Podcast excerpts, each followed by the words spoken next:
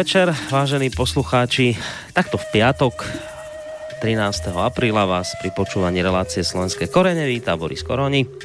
O malú chvíľku samozrejme privítame aj hlavného hostia tejto relácie, ale skôr ako tak urobím, tak uh, dovolte mi uh, povedať, čo to na úvod dnešnej relácie, aby som možno začal zo pár zaujímavými faktami. Uh, no, zaujímavými. Však nakoniec posúďte sami. Ako iste viete, nemecká kancelárka Angela Merkelová nedávno e, vyhlásila, že islám je súčasťou Nemecka.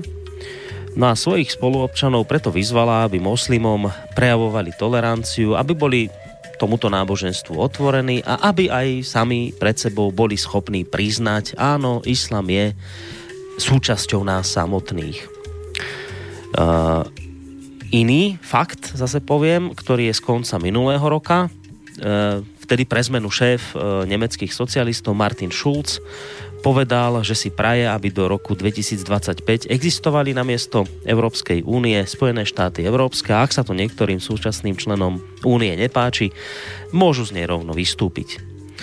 Zaujímavá udalosť, a to je tiež ďalší fakt, tretí sa koncom minulého roka udiala aj v Rakúsku, kde pre zmenu rozhodol tamojší ústavný súd o tom, že homosexuáli sa budú môcť legálne zosobášiť od roku 2019, aby teda neboli diskriminovaní. Belgicko má zase od februára toho istého roku, tohto roka teda, ako 19. krajina na svete politickú stranu, vážení poslucháči, ktorej cieľom je ochraňovať práva zvierat a ktorá si stavia zvieratá na úroveň ľudí. Nový politický subjekt sa definuje ako protidruhový. A teraz, čo hovoria predstavitelia tejto strany? Sme proti všetkým formám diskriminácie druhov, diskriminácie zvierat, pre nás sú zvieratá na rovnakej úrovni ako ľudia, uviedla pre média zakladateľka a predsednička strany Constance Adonis Vilalanová. Upozornila, že zvieratá sú neoddeliteľnou súčasťou našej spoločnosti a preto politizácia problematiky živočíchov je viac než nutnosťou. Je to etický vývoj, povedala. No a z Belgicka prišla v týchto dňoch aj ďalšia zaujímavá správa, ktorá zase hovorí pre zmenu o tom, že v krajine rastie vplyv strany s názvom Islam.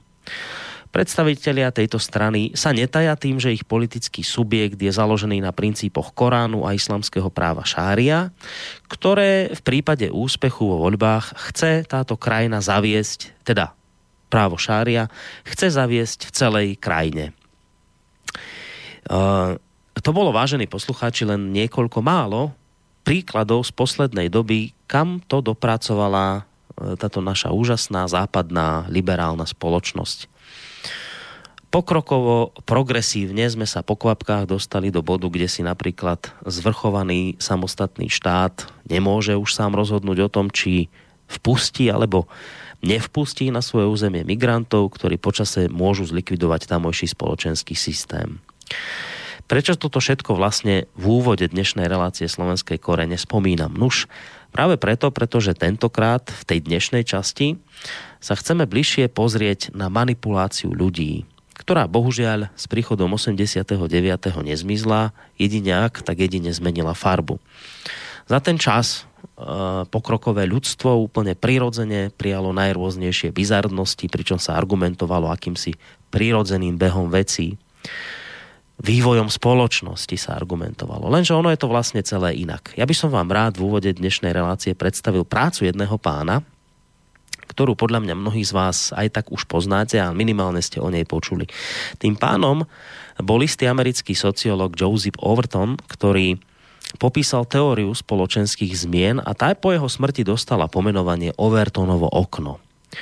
Ide o opis špičkovej sociálnej technológie, ktorá umožnila nielen legalizáciu homosexuality a manželstva ľudí rovnakého pohľavia, ale vďaka ktorej sa spoločnosť predpripravila na príjmanie migrantov, a vďaka ktorej už onedlho možno bude završená aj legalizácia poligamie, incestu či detskej eutanázie. Možno ste aj vy, milí posluchači, si niekedy kládli otázku, ako je to vlastne možné, že ľudia napokon e, príjmajú to, čo sami vedia, že tú spoločnosť rozleptáva a ničí. Ako je možné, že sme v Európe napríklad napokon e, prijali napríklad teóriu o tom, že, že moslimských migrantov potrebujeme, že sú pre naše prežitie dokonca nevyhnutní. A najnovšie už to vlastne zašlo tak ďaleko, že nám európsky politici naznačujú, že islám má byť akousi našou budúcnosťou. V Nemecku je úplne legitimná dnes téma medzi politikmi, že či je teda Nemecko islamské alebo nie je. No ako k tomuto vlastne mohlo dôjsť, že sme, že sme, takúto, že sme takéto niečo e, pripustili a že sme to začali rešpektovať? tak odpoveď prináša už spomínaný Joseph Overton, ktorý opísal systém, vďaka ktorému začína spoločnosť krok za krokom postupne príjmať to, čo si predtým ani len nevedela predstaviť. Je to vlastne systém, kde krok za krokom začínate s diskusiou o niečom nepriateľnom, neskôr to považujete za vhodné a nakoniec sa s novým zákonom zmierujete a legalizujete čosi dovtedy nemysliteľné. Ja vám to skúsim priblížiť na takom jednom malom konkrétnom príklade, na ktorom to bude asi najviac a najlepšie vidno. Takže na úvod si zvolíme niečo úplne nepredstaviteľné, niečo také, čo teraz v tejto chvíli by v spoločnosti v žiadnom prípade nemohlo prejsť. Tak skúsime taký príklad, že kanibalizmus. Že by sme teda v spoločnosti chceli legalizovať právo občanov na jedenie sa navzájom. Momentálne je to v našej spoločnosti nemožné a nelegálne, no a práve tu, kde si, v tomto momente prichádzajú na scénu spomínaní sociálni inžinieri, ktorí potrebujú najskôr presunúť tému kanibalizmu z radikálnej oblasti do oblasti možného.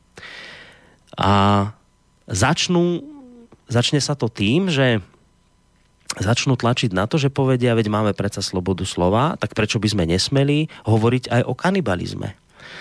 No a tak teda začnú na úvod o tejto téme diskutovať vedci, Sociálni inžinieri tým ukážu šokovanej verejnosti, že sa vlastne o ľudožrúctve dá hovoriť vecne a pritom zostávať v rámci vedeckej slušnosti. Overtonovo okno sa nám týmto pádom posúva od spoločensky nepriateľného a negatívneho postoja k oveľa pozitívnejšiemu vzťahu. Súčasne s pseudovedeckou debatou sa bezpodmienečne objaví nejaké to spoločenstvo radikálnych kanibalov. Samozrejme, spoločnosť bude síce na nich pozerať s hnusom a odporom, ale média nám za krátku chvíľu prenesú informáciu o tom, že fašisti a xenofóby chcú kanibalov zaživa upaľovať, no a tak sa pozornosť presmeruje z kanibalov na zlých fašistov. V nasledujúcom kroku sa okno posúva ďalej a téma kanibalizmu sa presúva z radikálnej oblasti do oblasti možného. V tomto štádiu každý, kto odmietne na túto tému diskutovať, musí byť onálepkovaný ako zaostalý radikál. Následne spolu s onálepkovaním kritikov už treba pre kanibalov vymyslieť miernejšie označenie, aby neboli zbytočne traumatizovaní. No a práve vytvorenie eufemizmu, teda nahradenie nepríjemnej skutočnosti jemnejším výrazom je zásadný krok k legalizácii nemysliteľného nápadu. Pojem kanibalizmus už v tejto fáze neexistuje, Vymení ho napríklad antropofília. No a cieľom vymýšľania takýchto nových pojmov to nie je také samoučelné, ono cieľom je vlastne odviesť pozornosť od podstaty problému, otrhnúť formu slova od jeho obsahu a zbaviť sa tak svojich ideologických odporcov. Súbežne s hrou mená prebieha vytvorenie nosného precedensu. Bude objavený alebo vymyslený ako dôkaz toho, že antropo, antropofília môže byť v podstate uzákonená. Potom, keď už nastane legitímny precedens, objaví sa možnosť posunúť Overtonovo okno z oblasti možného do oblasti racionálnej. A tu prichádza na scénu takáto argumentácia. Povie sa, že Túžba povedať sa navzájom je u ľudí geneticky zakódovaná a teda spočíva v ľudskej povahe. A potom príde na rad tá kľúčová otázka. No a je vôbec e, antropofília niečo zlé, niečo škodlivé? Veď predsa škodlivosť sa nepreukázala. V tomto bode je už verejnosť dokonale rozdelená, hovorí pán Overton. Na oboch stranách barikád sa vytvoria radikálni priaznívci a radikálni odporcovia ľudožrúctva. No a normálni ľudia, ktorí nechcú prijať kanibalizmus ako fakt, budú vtesnaní medzi radikálov, ktorí sú nepriateľmi antropofílie a vyzývajú páliť zaživa ľudožrútov, židov, komunistov a cigánov. V tejto fáze sa už v médiách zoširoka diskutuje o ľudožrúctve, pričom odporcovia legalizácie kanibalizmu a skutoční odborníci sa do médií už nedostanú, ich názor už nesmie zaznieť. Teraz, keď už zaplatení veci spolu s novinármi spoločnosť presvedčili, že ľudozrúctvo je normálne, možno tému antropofílie presunúť z racionálnej oblasti do populárnej kategórie. V tejto fáze je už nevyhnutné, aby popularizáciu kanibalizmu podporili známe osobnosti. Zároveň už musí kanibalizmus masívne prenikať do aktuálnych správ a publicistiky. Ľudia sa musia navzájom jesť vo filmoch, v textoch piesní a vo videoklipoch. V okamihu, keď sa už všetci začnú nudiť a diskusia o danom probléme sa dostane do slepej uličky, prichádza vopred určený profesionál, ktorý vyzve spoločnosť, aby sa stala tolerantnou voči ľudožrútom, pretože kanibali sú v skutočnosti tvoriví ľudia. Áno, síce na, z času na čas niekoho zjedia, ale čo na tom je, veď oni naozaj milujú svoje obete. Jesť znamená milovať. Antropofilovia majú zvýšené IQ, inak dodržiavajú prísnu morálku. Antropofilovia sú sami obete, ich život ich k tomu donútil, vychovali ich tak a podobne. No a tu sa už posúvame k ďalšej fáze pohybu Overtonovho okna, ktoré je pripravené na presun z populárnej kategórie do sféry aktuálnej politiky. Začína predpríprava právneho rámca. Lobistické skupiny sa vo vláde konsolidujú a vystupujú z tieňa. Publikujú sa sociologické prieskumy, ktoré poukazujú na údajne vysoké percento zástancov legalizácie kanibalizmu. Následne politici, politici pretláčajú v zákonodárnom zbore legalizáciu tejto témy. Do verejného povedomia zavádzajú novú dogmu, ktorá znie takto. Zákaz jedenia ľudí je zo zákona zakázaný. No a v tejto poslednej fáze, vážení poslucháči, je už spoločnosť zlomená.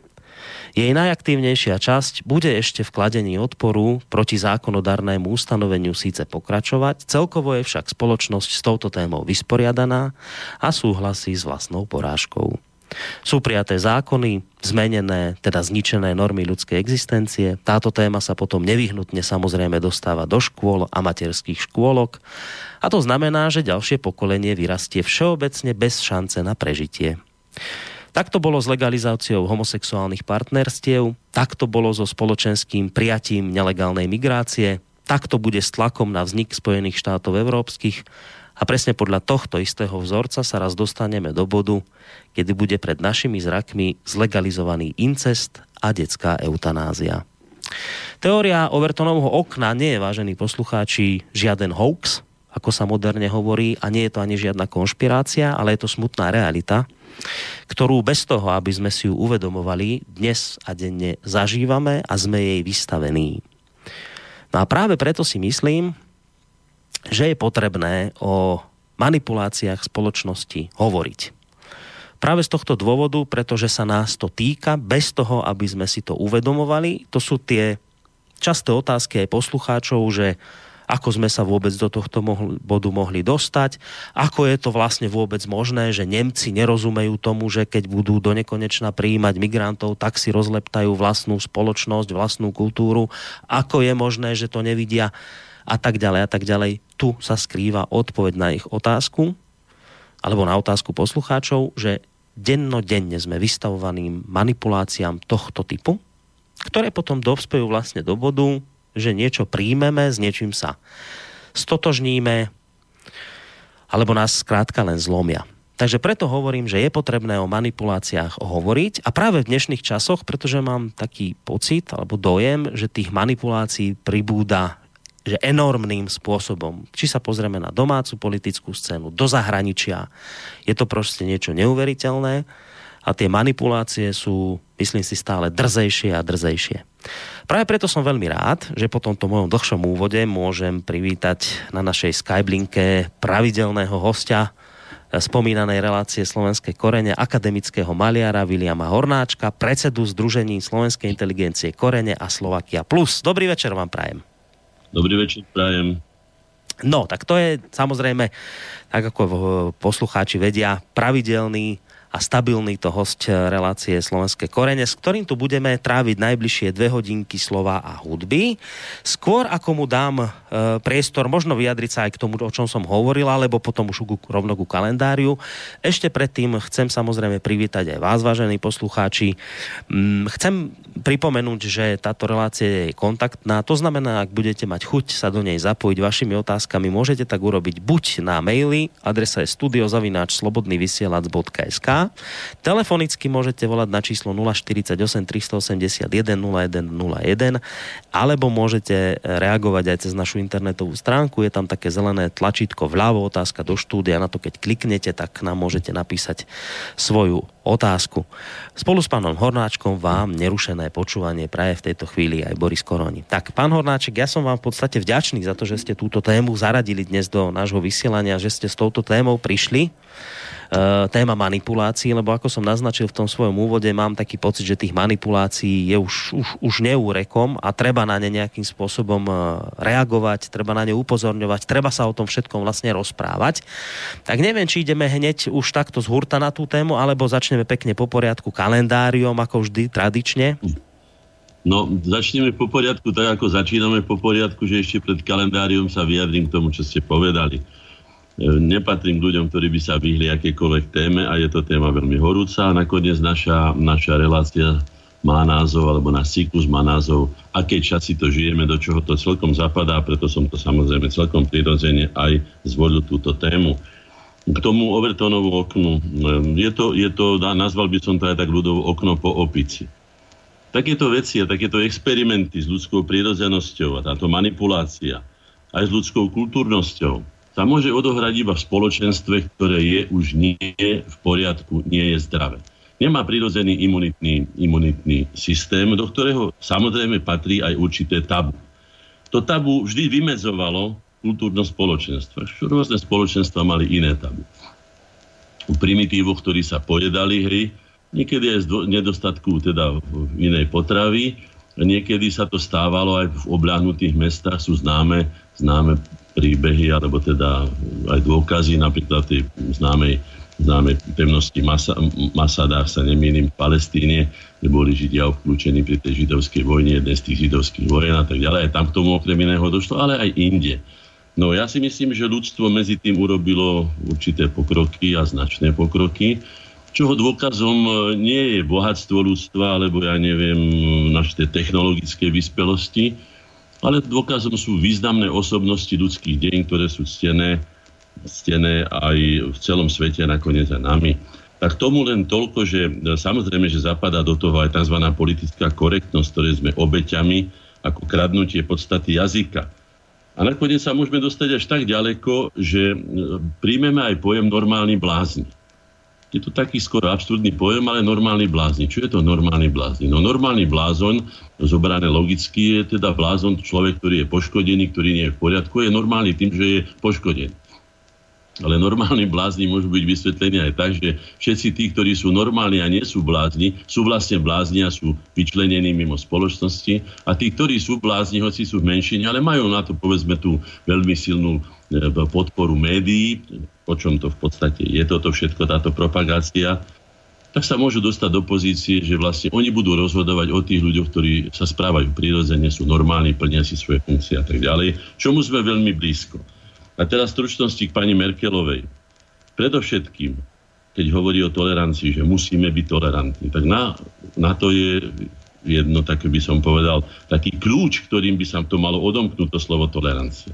Tolerancia je obojstranný pojem, to znamená, že musí byť recipročný ak budú k nám tolerantní, akože nie sú a hlásajú to celkom otvorene, nielen ich imámovia, ale teda aj oni, ak kdekoľvek sa spýtate, máte to po plný internet, máte priame pohľady do tvári tých ľudí, ktorí odpovedajú na otázku, dokonca svojim muslimským spolubratom, kde nás považujú za hodných vyhľadenia, zlikvidovania. Oni majú jedinú pravdu, ich Boh je jediný aj najväčší. Nakoniec takto volajú aj pri tých svojich excesoch, ktorými zabíjajú ľudí pred našimi očami a tak ďalej. Takže reciprocita pani Merkelová predovšetkým a potom až tolerancia. Tolerantný budem voči tomu, kto bude tolerantný voči mne. Ak nie, tak budem recipročne voči nemu netolerantný, ako je on voči mne netolerantný. Pánovi Šulcovi predovšetkým treba povedať, že nech si dočíta, lebo on je známy svojou nevzdelanosťou, pokiaľ viem, ak hovoríme o tom istom Šulcovi, hej, to bol ten predseda. Áno, áno, áno. No, je to on asi, hej, tak on vieme, že skončil niekde tam na úrovni základnej školy. Tak Európa nie, je, nie sú Spojené štáty americké, hej. Európa je, je spoločenstvo národných štátov, a tie národy majú svoje vlastné kultúry, okrem jazyka teda aj ostatné, ostatné znaky vlastnej kultúry. To znamená, že nemožno z nich urobiť maglajs, ako je to v Spojených štátoch amerických, kde sa ľudia stiahovali z celkovných dôvodov a vznikli na územnom a imperiálnom princípe, ale rozhodne na národnom princípe ako Európa, ktorá práve tým je bohatá a zaujímavá, že má toľko, by som povedal, na tej európskej lúke, toľko kvetín, toľko krás, toľko možností, toľko vôni, toľko farieb a tak ďalej a tak ďalej. No. Potom sú tu homosexuálne manželstva. No ja som mal možnosť na jednom stretnutí mimo tzv.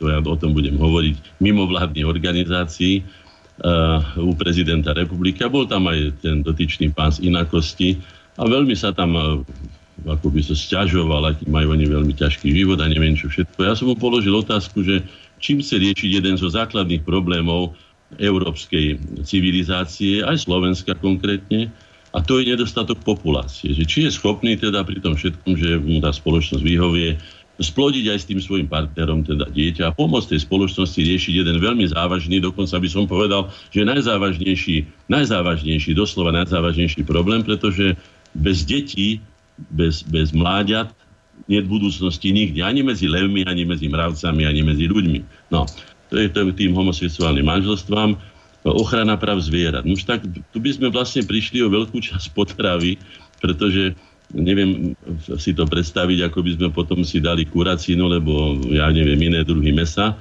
zajačinu, lebo čo.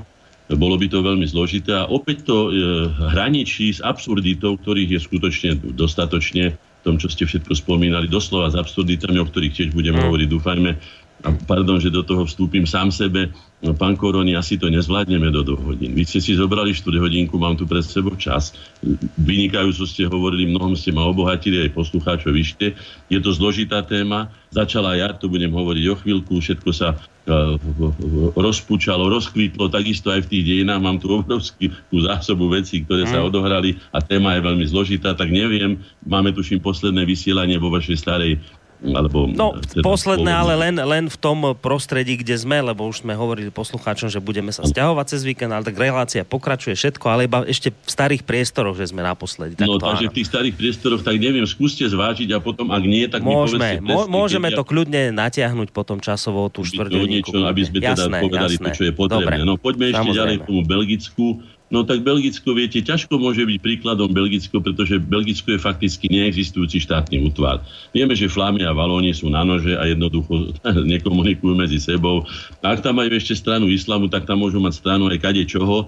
Takže Belgicko rozhodne nie je, aspoň teda pre nás, ktorí sme sa konečne po toľkých stáročiach dostali e, demokratickým, kultúrnym, ústavným spôsobom k vlastnej štátnosti. Rozhodne nie je žiadnym príkladom. Takže môžeme to e, pokojne prejsť, ako sa vraví, mlčaním. Okrem jedného vykričníka, dávajme si dobrý pozor, aby sme sa nedostali na tú cestu ako oni. No. Mm. Tak to je k tomu, tomu úvodu, čo som tak, mal. A teraz ideme na kalendárium, predpokladám. ideme na kalendári. No, budem musieť, samozrejme, hovorím, že tá jar je prebúzanie života, prírody a vidno to aj na tom, že od 9. marca, keď sme naposledy glosovali naše dejiny a pokúšali sa na nich samozrejme poučiť, lebo iný zmysel by to nemalo, tak je toho skutočne halda a ja budem musieť, pretože sú tu určité také, také e, až by som povedal, kultové osobnosti, a budem, tým sa budem venovať viacej, tak budem musieť niečo popreskakovať, ale nedá sa nič robiť, no veď už teda je to tak, ako to je. 10. E, marca 10. marca, lebo idem od toho nášho posledného dátumu. V roku 1566 turecký sultán Sulejman poslal Jánovi Žigmundovi Zápolskému sedmokratskému kniežaťu a dedičovi Uhorska kniežacie insignie. Počúvajme. Konia, zlatom vyšívaný kaftan, šablu a drahokamami e, šabul teda vybíjaný a list, ktorom sedmohradským potvrdil slobodnú voľbu kniežaťa.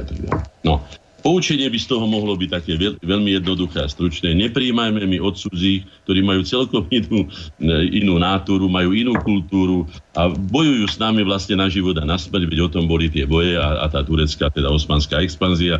Nepríjmajme radšej od nich nič. Pamätáme si, že dokonca aj Svetopluk bol do toho, teda jeden z tých Svetoplukov pravdepodobne sa hovorilo o tom druhom o synovi, že teda daroval vlastne zem Maďarom tým, že im poslal bieleho konia a zlatú úzdu a neviem čo všetko. Sú to bajky, sú to ilúzie, je to opäť manipulácia, v tomto prípade je to manipulácia historická alebo historiografická alebo skôr ideologická, ešte lepšie povedané. Takže dávajme si na to pozor a radšej sa snažme, aby nás legitimovali naši vlastní ľudia, s ktorými máme spoločné záujmy a nepríjmajme od hocikov, hoci by to bola hneď aj zlatá a rovno diamantami posiata koruna. 11. marca 1509 v Prahe bol korunovaný za českého kráľa iba trojročný ľudový druhý Jagelonský, Vieme, ako nešťastne chudák potom dopadol, v bitke pri Moháči však. Korunoval ho slovenský rodák Olomovský biskup Stanislav Turso. Už len v tejto krátkej vete je nesmierne veľa poučení. E, nechcem celkom zachádzať do detailov, ale aj to, že už sa korunovali vlastne deti, ktoré o ničom nevedeli, ale teda boli to také mocenské záujmy, ktoré sa aj teraz prejavujú rôznym spôsobom, že niekto sa stane dedičom zlatej, či diamantovej, či neviem akej kolisky a potom rozhoduje o osudoch ľudí bez ohľadu na to, či na to má alebo nemá skúsenosti, respektíve e, vlastnosti alebo danosti, schopnosti, pretože u trojročného dieťaťa sa to nejakým spôsobom nedá nedá zistiť. No a u toho Turza len toľko, že tak bola to no, pôvodne z Polska, pôvodná teda rodina, ktorá zarobila na vašej, najmä tam, prepačte, že to tak hovorím, Bansko-Bystrickej a Starohorskej a iné médií však, a tak ďalej. Vieme, že tam strieľalo sa potom aj do, do, do aj slovenských, aj do polských baníkov, ale v Augsburgu sa postavil, Fugerovci postavili nádhernú štvrť pre miestnu chudobu, ktorá do dneska je využívaná a tak ďalej a tak ďalej. No, potom ešte tu máme 11. marca pána Gejzu Mihalovciho, ktorý ponúkol e, prezidentovi Spojených štátov v známej to, to vojne juhu proti severu, jej ponúkol, že teda by mohol sa voza, volať ten regiment Lincoln Riflement of Slavik. No. E, viete, že to meno slave, slave, slavik, to znamená ako otrocký.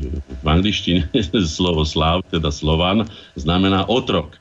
Takže nie je to nič, žiadne bingo by som to nazval a pán Mihalovci za odmenu za to, že naši vojaci, naši teda Slovania krvácali za celkom cudzie záujmy, doslova cudzie záujmy, bol potom, sa mu dostalo tej pocty, že pomenovali po ňom Fort Mihalovci akúsi pevnosť. No, odporúčal by som všetkým Slovákom, pokiaľ sa cítia byť Slovákmi a majú trošku hrdosti v sebe, aby už prestali bojovať za cudzie záujmy. Lebo neviem, že či pán Mihalovci kvapku krvi za slovenské záujmy predsedil. Tu na, je v slovenských dejinách napísaný, ja rešpektujem každú osobnosť v poriadku, ale bolo by to na zamyslenie. Ja si myslím, že sme sa nabojovali za cudzie záujmy na cudzích boiskách po súzov zástavou a, a na cudzí prospech dosť a mohli by sme to teraz už venovať tomu, aby sme si posilnili vlastný štát, upevnili ho a urobili ho viac normálnym, ako to vyzerá, že sa uberá celá Európska únia. No.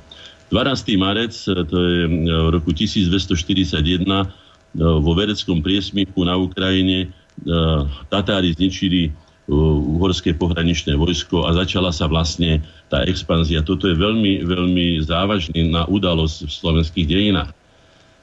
Tým, že naletel pán e, král e, na, na, na, na, na provokáciu, ktorá sa používala od antických čias, že poslali e, Tatári, teda Mongoli, poslali poslov s, s, s nesplniteľnými požiadavkami, doslova bezočivými, hej, a on ich tuším tiež hodil do studne, ako sa to stalo v Sparte, ak si dobre pamätám a tak ďalej, alebo aj inde. No na to samozrejme čakali, pretože boli pripravení, pohraničné pevnosti boli zničené, Uhorsko bolo otvorené, No a potom v bitke no, porazili naše, naše e, uhorské armády. Hej. Král si sotva zachránil, e, zachránil útekom až desík do Dalmácie život, ale Slovensko bolo navyše rok a skoro dva roky vystavené bez som povedal, bezprecedentnému plieneniu, že keď už tí ľudia o zúfalstva aspoň utiekli do hory, tak aj tak zomreli, pretože, alebo väčšina z nich zomrela, pretože Tatária to bol starý, starý zvyk, teda veľmi kultúrny, v desiatich, desiatich úvozovkách kultúrny. Ale ináč to robil aj Cromwell v tomto v, v, v, v, v, v, Írsku. Zapálili úrodu na koreni, to znamená, že tí ľudia sa síce vrátili, samozrejme dobytok im odohnali alebo zedli, spapali tieto veľké armády, všetky zásoby zničili, takže tí ľudia zomreli od hladu. Takže bolo by dobre, keby sa králi druhý raz poučili a pokiaľ sa nechajú na takéto, na takéto veci, by som povedal, na takéto provokácie vyprovokovať, tak potom nech si uvedomia, že vlastne skôr sme na to doplatili. Vieme, že potom musela prísť veľmi, veľmi silná kolonizácia zo západnej Európy, najmä z Nemecka a tak ďalej, lebo Slovensko bolo takmer vysídlené. No, roku 1721, 12. marca v Bratislave vyšlo prvé číslo Nova Pozoniensia, to boli noviny, ktoré vydával Matej Bel, ale musím skutočne krátiť, lebo, lebo pozerám sa na tie hodinky s obavou. No, takže trošku sa budem povstanie Juraja, nebudem to Juraja ako. Samozrejme, všetky tie povstania, ktoré sa odohrali, tzv. stavovské povstania, alebo povstania za, za, za, za, za náboženskú slobodu a tak ďalej a tak ďalej, vždy mali mocenské mnohorazí doslova sebecké ciele ich, ich teda vodcov, a pre Slovensko znamenali doslova, znamenali doslova teda utrpenie, spustošenie, vyhľadovanie, vypálenie, vydrancovanie. Slovensko doplatilo strašným spôsobom, pretože väčšinou na jeho území sa tieto postania odohrávali. Samozrejme aj s tým cieľom, že boli tam bohaté banské mesta, ktoré keď sa podarilo e, dobiť a to ono sa podarilo obyčajne, alebo zradov, alebo už ako, tak tam bolo zase spustu peňazí na, na, na ďalšie vojenské výboje, ďalšie hádky a tak ďalej a tak ďalej. 13. marca, čože to tu máme? No, Uh, no, pra, len takú drobnosť na obveselenie. Palatín František Veselený poslal Mytníkovi do Kisuckého mesta oznámenie, že ešte keď raz obchodníkom z Banskej šťavnice bude, bude robiť nejaké problémy, dá ho obesiť pred jeho vlastným domom. No, dokazuje to tiež, že boli časy, dúfame, že sa nikdy nevráti, a keď mohol Palatín František Vešelený doslova bez akéhokoľvek súdu, lebo bez čoho, len pretože ho niekto nejakým spôsobom rozneval, jednoducho sa mu vyhrážila, že ho dá obesiť pred vlastným domom. Takíto, takíto obrovskí vládcovia tu boli, takáto obrovská moc bola sústredená do rúk ľudí, dostaneme sa aj k tomu, verím, že áno, že aj dnes je to tak, keď povedali, neviem, kde som to všade čítal, ale je to už všeobecne známe, že zo pár desiatok ľudí vlastní, ja neviem, 9 desatín bohatstva mm-hmm. celej tejto no. planéty. To vieme, to sú také známe veci. No. Potom by sme tu mali Jozefa II., No Jozef II, okrem iných vecí, že teda spustil spustu reform, ktoré na konci života skoro všetky odvolal, ale spustil, e, zrejme to tak ani nechcel, bol to jeho pokus o presadenie Nemčiny ako úradného jazyka, predovšetkým snaha o zdanenie šlachty a tak ďalej, ktorý spustil obranú reakciu Maďarov a začala sa bezústná maďarizácia, na ktorú sme doplatili skoro národným životom.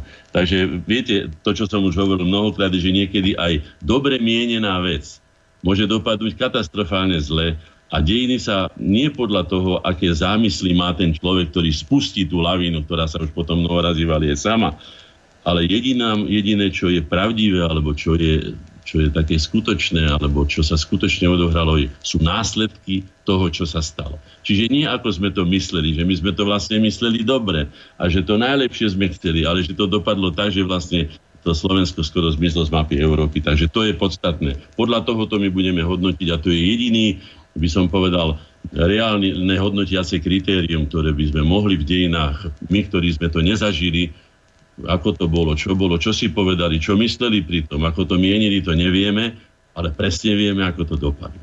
Takže to by asi stačilo z tohoto. No. Poďme teda ďalej, čo to tu máme.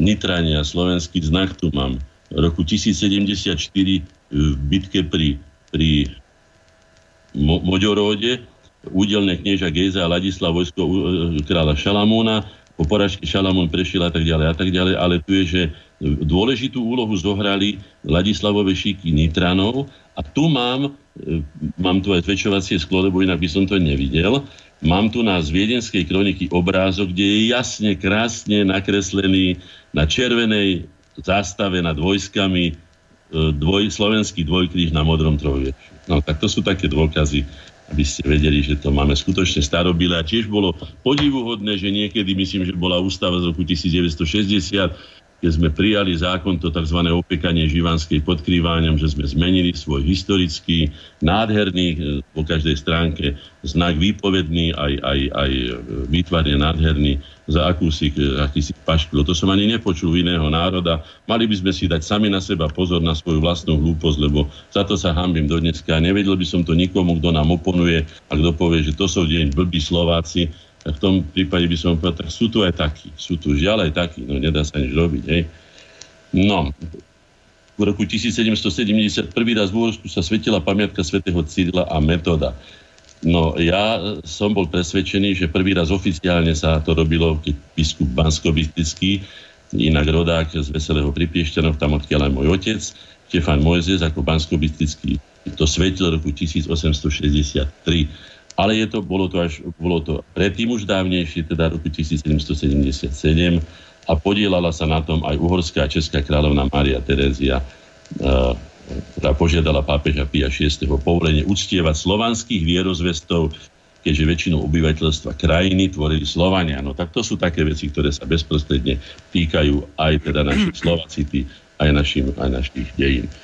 No, z tých novších dejín vyberem len toľko, že roku 1968, eh, 14. marca zákonom 43 roku 1968 sa Bratislava opäť stala hlavným mestom Slovenska. No.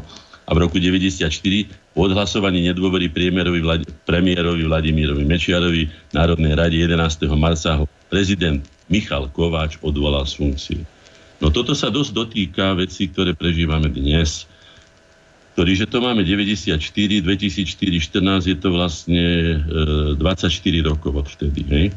V podstate sa zopakuje veľmi, veľmi podobná príhoda, keď sa bojovalo proti mečiarizmu, teraz sa bojuje proti ficizmu, lebo neviem, ako by som to ja nazval, hej, či sa nájde nejaký spôsob, nejaká palica.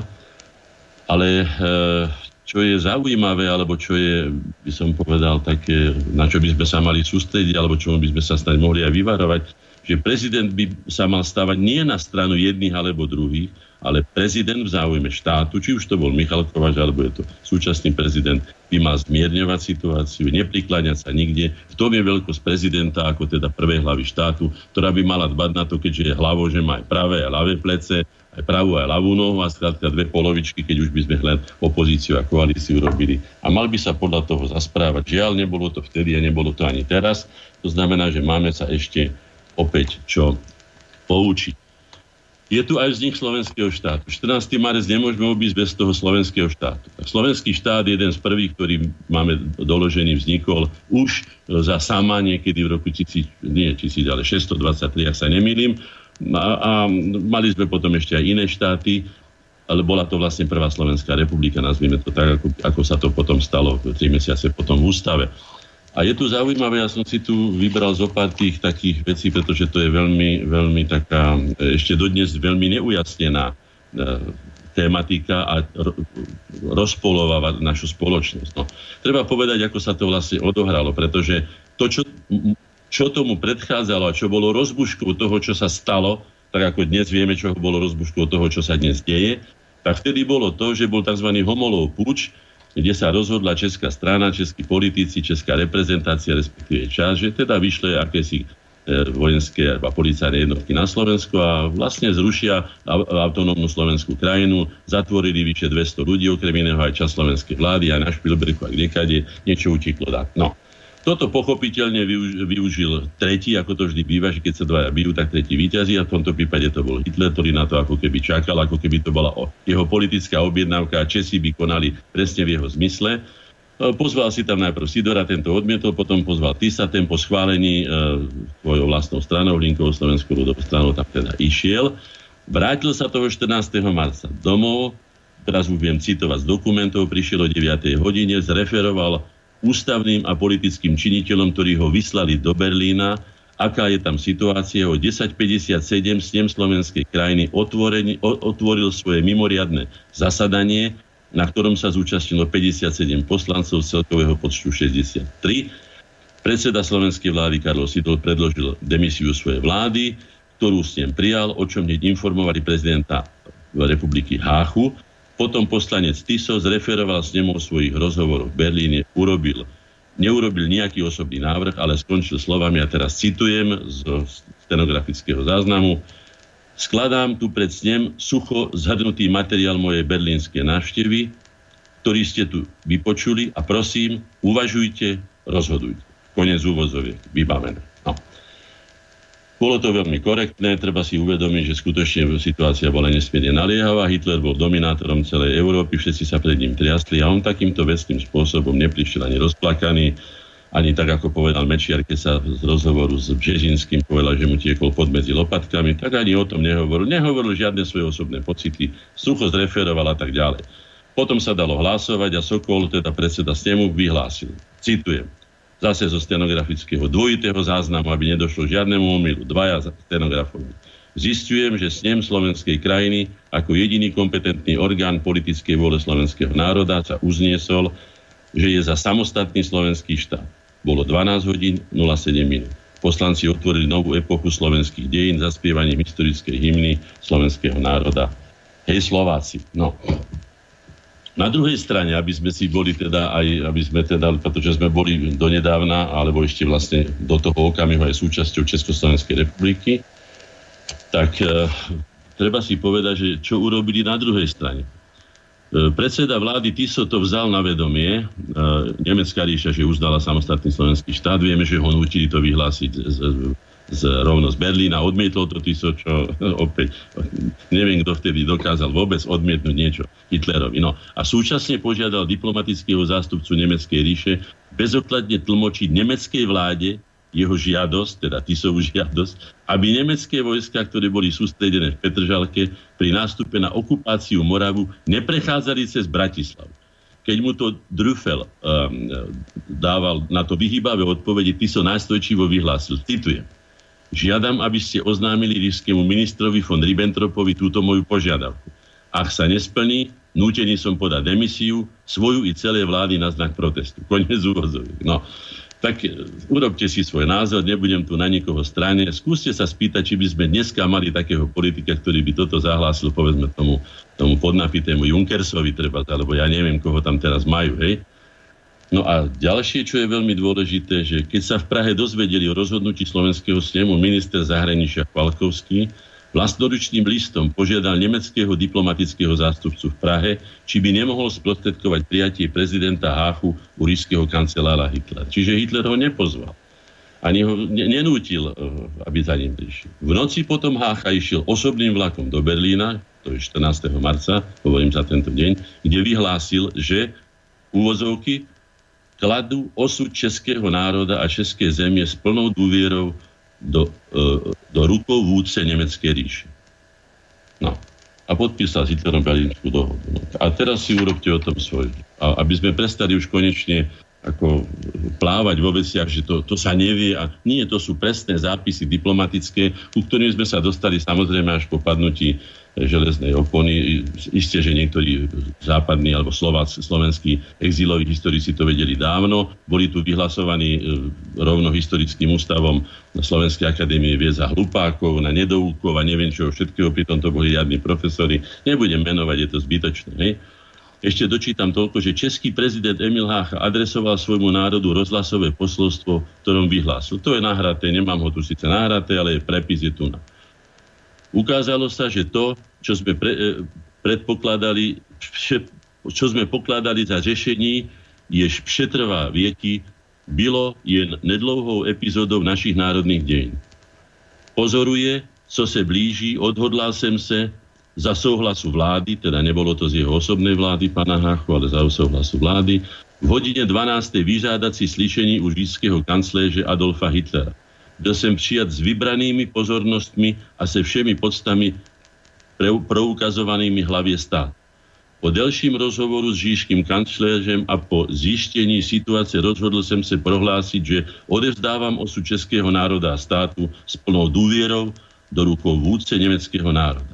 Za tento projekt dôvery dostalo sa mi slibu a tak ďalej a tak ďalej. No, je to dlhšie, ale to je v podstate jedno. Nemecko sa stalo, ďalej tam je na konci, že Nemecko sa stalo úsilím Adolfa Hitlera e, jednotným a tým najväčším národem, ktorý určuje osudy střední Európy. Naším spojením s ním sa obnovuje bývalý žízky svazek. No, tak prosím, takto sa to odohrávalo. Jedni to brali tak, druhí to boli tak. A ďalej už nebudem, to myslím, že stačí, pretože tu mám ďalšiu exponovanú osobu, E, ktorá, ktorá je tiež predmetom kontroverzných názorov. Nie je kontroverzná, takisto ako Tiso nebol kontroverzný, Tiso bol naprosto jednoznačný, ani Jánošik nie je kontroverzný. A napriek tomu pani Vášariova, ktorú my voláme Lasica, teda pána Lasicu manželka, napísala článok, o ktorý som tu už zmieňoval, o ktorom som sa už vyjadroval, ja som z neho citoval, a ten článok má názov Sme potomky zlodeje Jánošíka, vykričník. Takže takto charakterizovala aj veľvyslankyňa, pokiaľ si pamätám v Rakúsku, pani Vašariovej, dneska veľmi mienkotvorná, samozrejme dvoj, dvojnásobných úvozovkách osobnosť. Po Čechách chodí ak dekade, ometá tam tým svojim líšším chvostom a rozpráva o nás nezmyslí, takisto ako rozprávala o Janošíkovi a charakterizovala Slovákov ako potomkov zlodeje Janošíka. No, už sme hovorili, že Janošík nemohol mať potomkov, lebo zomrel veľmi mladý, no ale to pani Vašarievi rozhodne, e, rozhodne nevadí. Janošík bol 17.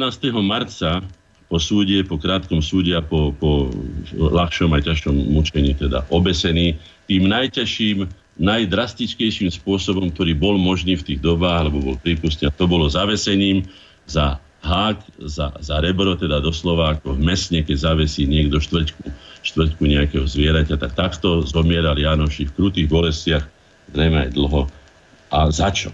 Ja som si prečítal všetky protokoly, spolahnite sa, že som nečítal žiadne bajky, ale prečítal som si všetky tie výsluchy, ktoré sú zaznamenané, sú zachované aby som upozornil na niečo, čo je podľa mňa dôležité povedať, aby sme nezostali len pri tom, že je to zlodej a zbojník Janošik. Predovšetkým Janošik mal nejaké semestre, semestre uh, uh, seminára kniazského. To zrejme jeho povahe, ani by som sa čudoval, poznám veľmi dobre Terchovcov, nevyhovovalo to kniazstvo.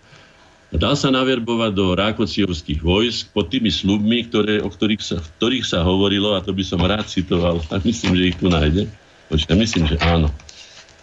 Ako došlo k tomu povstaniu, tak len narýchlo. Rákociho patent z 26. septembra 1703, ktorý vyníma poddaných s povstalectvom vojsku z povinnosti odvázať zemepánom dane a dávky. Ešte vážnejšie narušenie feudálnych poriadkov znamenalo Berčeryho nariadenie vydané v jeho mene, na základe zmoc, citujem, na základe zmocnenia od Františka Rakociho II. potvrdzujem a vyhlasujem, že mesta, dediny, osady a jednotlivci, ak povstanú a chopia sa zbrane, um, nie len oni sami, ale aj ich potomkovia budú vyňatí z právomoci zeme pána na väčnosť a oslobodení na väčnosť, dôrazňujem, a oslobodení od všetkých daní a dávok, ak tak učiní celá lokalita, oslobodí sa týmto spôsobom ako celo. No toto neviem si predstaviť dobách hlbokého feudalizmu, síce už rozpadajúci sa, ale predsa takýmto spôsobom. A teraz mi povedzte, ktorí z tých poddaných, ktorí museli robiť tie desiatkové služby, ja neviem, všetky tie pánske roboty boli doslova odkázaní, alebo teda odsúdení na milosť a nemilosť svojich zemepánov, že by toto niekto na to, samozrejme podarilo sa mu naverbovať pomerne silnú, hoci nevycvičenú armádu, ale predsa len. To znamená, že toto sú veľmi závažné veci, ktoré sa odohrali a uh, ešte tu mám uh, ešte tu mám jeden, ja som si to vyčerkal, aby som bol teda presnejší. Janošík podľa tých výsluchov nepriznal alebo ani jedného neprezradil z tých žijúcich, e, žijúcich zbojníkov alebo druhov svojich odbojníkov. To znamená, že držal sa veľmi statočne. A tu čítam ďalej, že Janošik zamlčal aj to, že v Terchovej zhromažďovali zbrane a v Čičmanoch súkno. Spomente si na to, čo sa tak tradovalo, možno si spomeniete aj vy, že Janošik mal niekde zakopaný poklad a niekde mal e, od buka do buka e, akési plátno či súkno, meral, hej, a toto, že dával chudobným a, a, a tak ďalej a tak ďalej.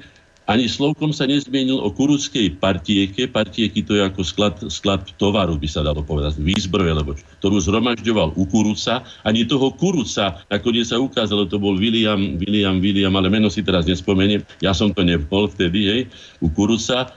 Janošik zamlčal aj akciu vo Vsetíne, zatajil aj svoj sklad vo Vlačuhovej, vo Velhore a tak ďalej. To znamená, že mal prichystané zhruba pre 300 vojakov teda súkno na, na oblečenie, pušky, dokonca aj rovno v Tierkovskej doline, e, samozrejme aj hotovosť Dukáty, lebo ja už neviem čo všetko, teda peniaze. Čiže Janoši, ak zbíjal, a preto sa pravdepodobne aj zachovalo o ňom, som povedal, je to také, také nie zbojnícko-zlodejské, ako to chcela pani Lasica len, len veľmi rýchlo odbaviť, hej. On sa snažil pokračovať v tom povstaní, vieme, že po Satparskom miery, e, jednoducho toto prestalo, ale e, toto povstanie celkom neustalo. Ľudia tie sluby, ktoré im Rákoci dal, chceli vidieť aj v živote naplnené. Bola nesmierne ťaživá situácia keď, si, keď si, som si potom prečítala protokoly, ako boli trestaní, veď už len ten Janošík vám dokazuje, že skutočne vybrali ten najhorší, mohli ho stiať alebo obesiť, lebo zastreliť, lebo ja už neviem. Nie ten naj, alebo lámať v kolesi, kde človek krátko potom obyčajne zomre. Hej. Ten najhorší spôsob, to znamená, že boli kruté, kruté pomery, po tom, čo už boli Turci vyhnaní z kraja a Habsburgovci jednak v rámci rekatolizácie, jednak v rámci uzurpovania moci veľmi krutým spôsobom zaobchádzali, najmä teda tam, kde sa povstanie odohrávalo, čiže so Slovákmi, dalo by sa povedať. Hej. Zatajil teda aj, aj tých svojich e, druhov. Liptovský stoličný súd rozsudkom smrti nad mladým Janošíkom chcel dokázať, ako energicky vie skoncovať s povstalcami, pričom postup súdu bol jednostranný a povrchný. Nešlo im vonkoncom o dopatranie sa pravdy, len skôr o exemplárne potrestanie Rákocievského povstalca, ktorý sa ešte aj po satmárskom miery odvážil postaviť proti pánu. Janošik aj po tomto miery verejne manifestoval svoj nesúhlas s návratom do života do starých kolají. Pustil sa aj keď svojským spôsobom do boja za sociálnu spravodlivosť. Veľký význam Janošíkovho zbojnického vystúpenia bol práve v tom, že po potlačení Rakocievského povstania, po celkom, celkovom sklamaní a vytriezvení aké zavládlo v podanských masách, dvíha pánmi pošliapanú zástavu boja za slobodu a práva podanského ľudu. Preto, aj keď sa Janošíkov mladý život násilne a ukrutne skončil 17. marca 1713 na Liptovskom Mikuláskom popravisku, ľud mu postavil nehynúci pamätník v mysliach i srdciach ako stelesňova, stele, lebo stelesňoval jeho dávne túžby po slobode a spravodlivom poriadku.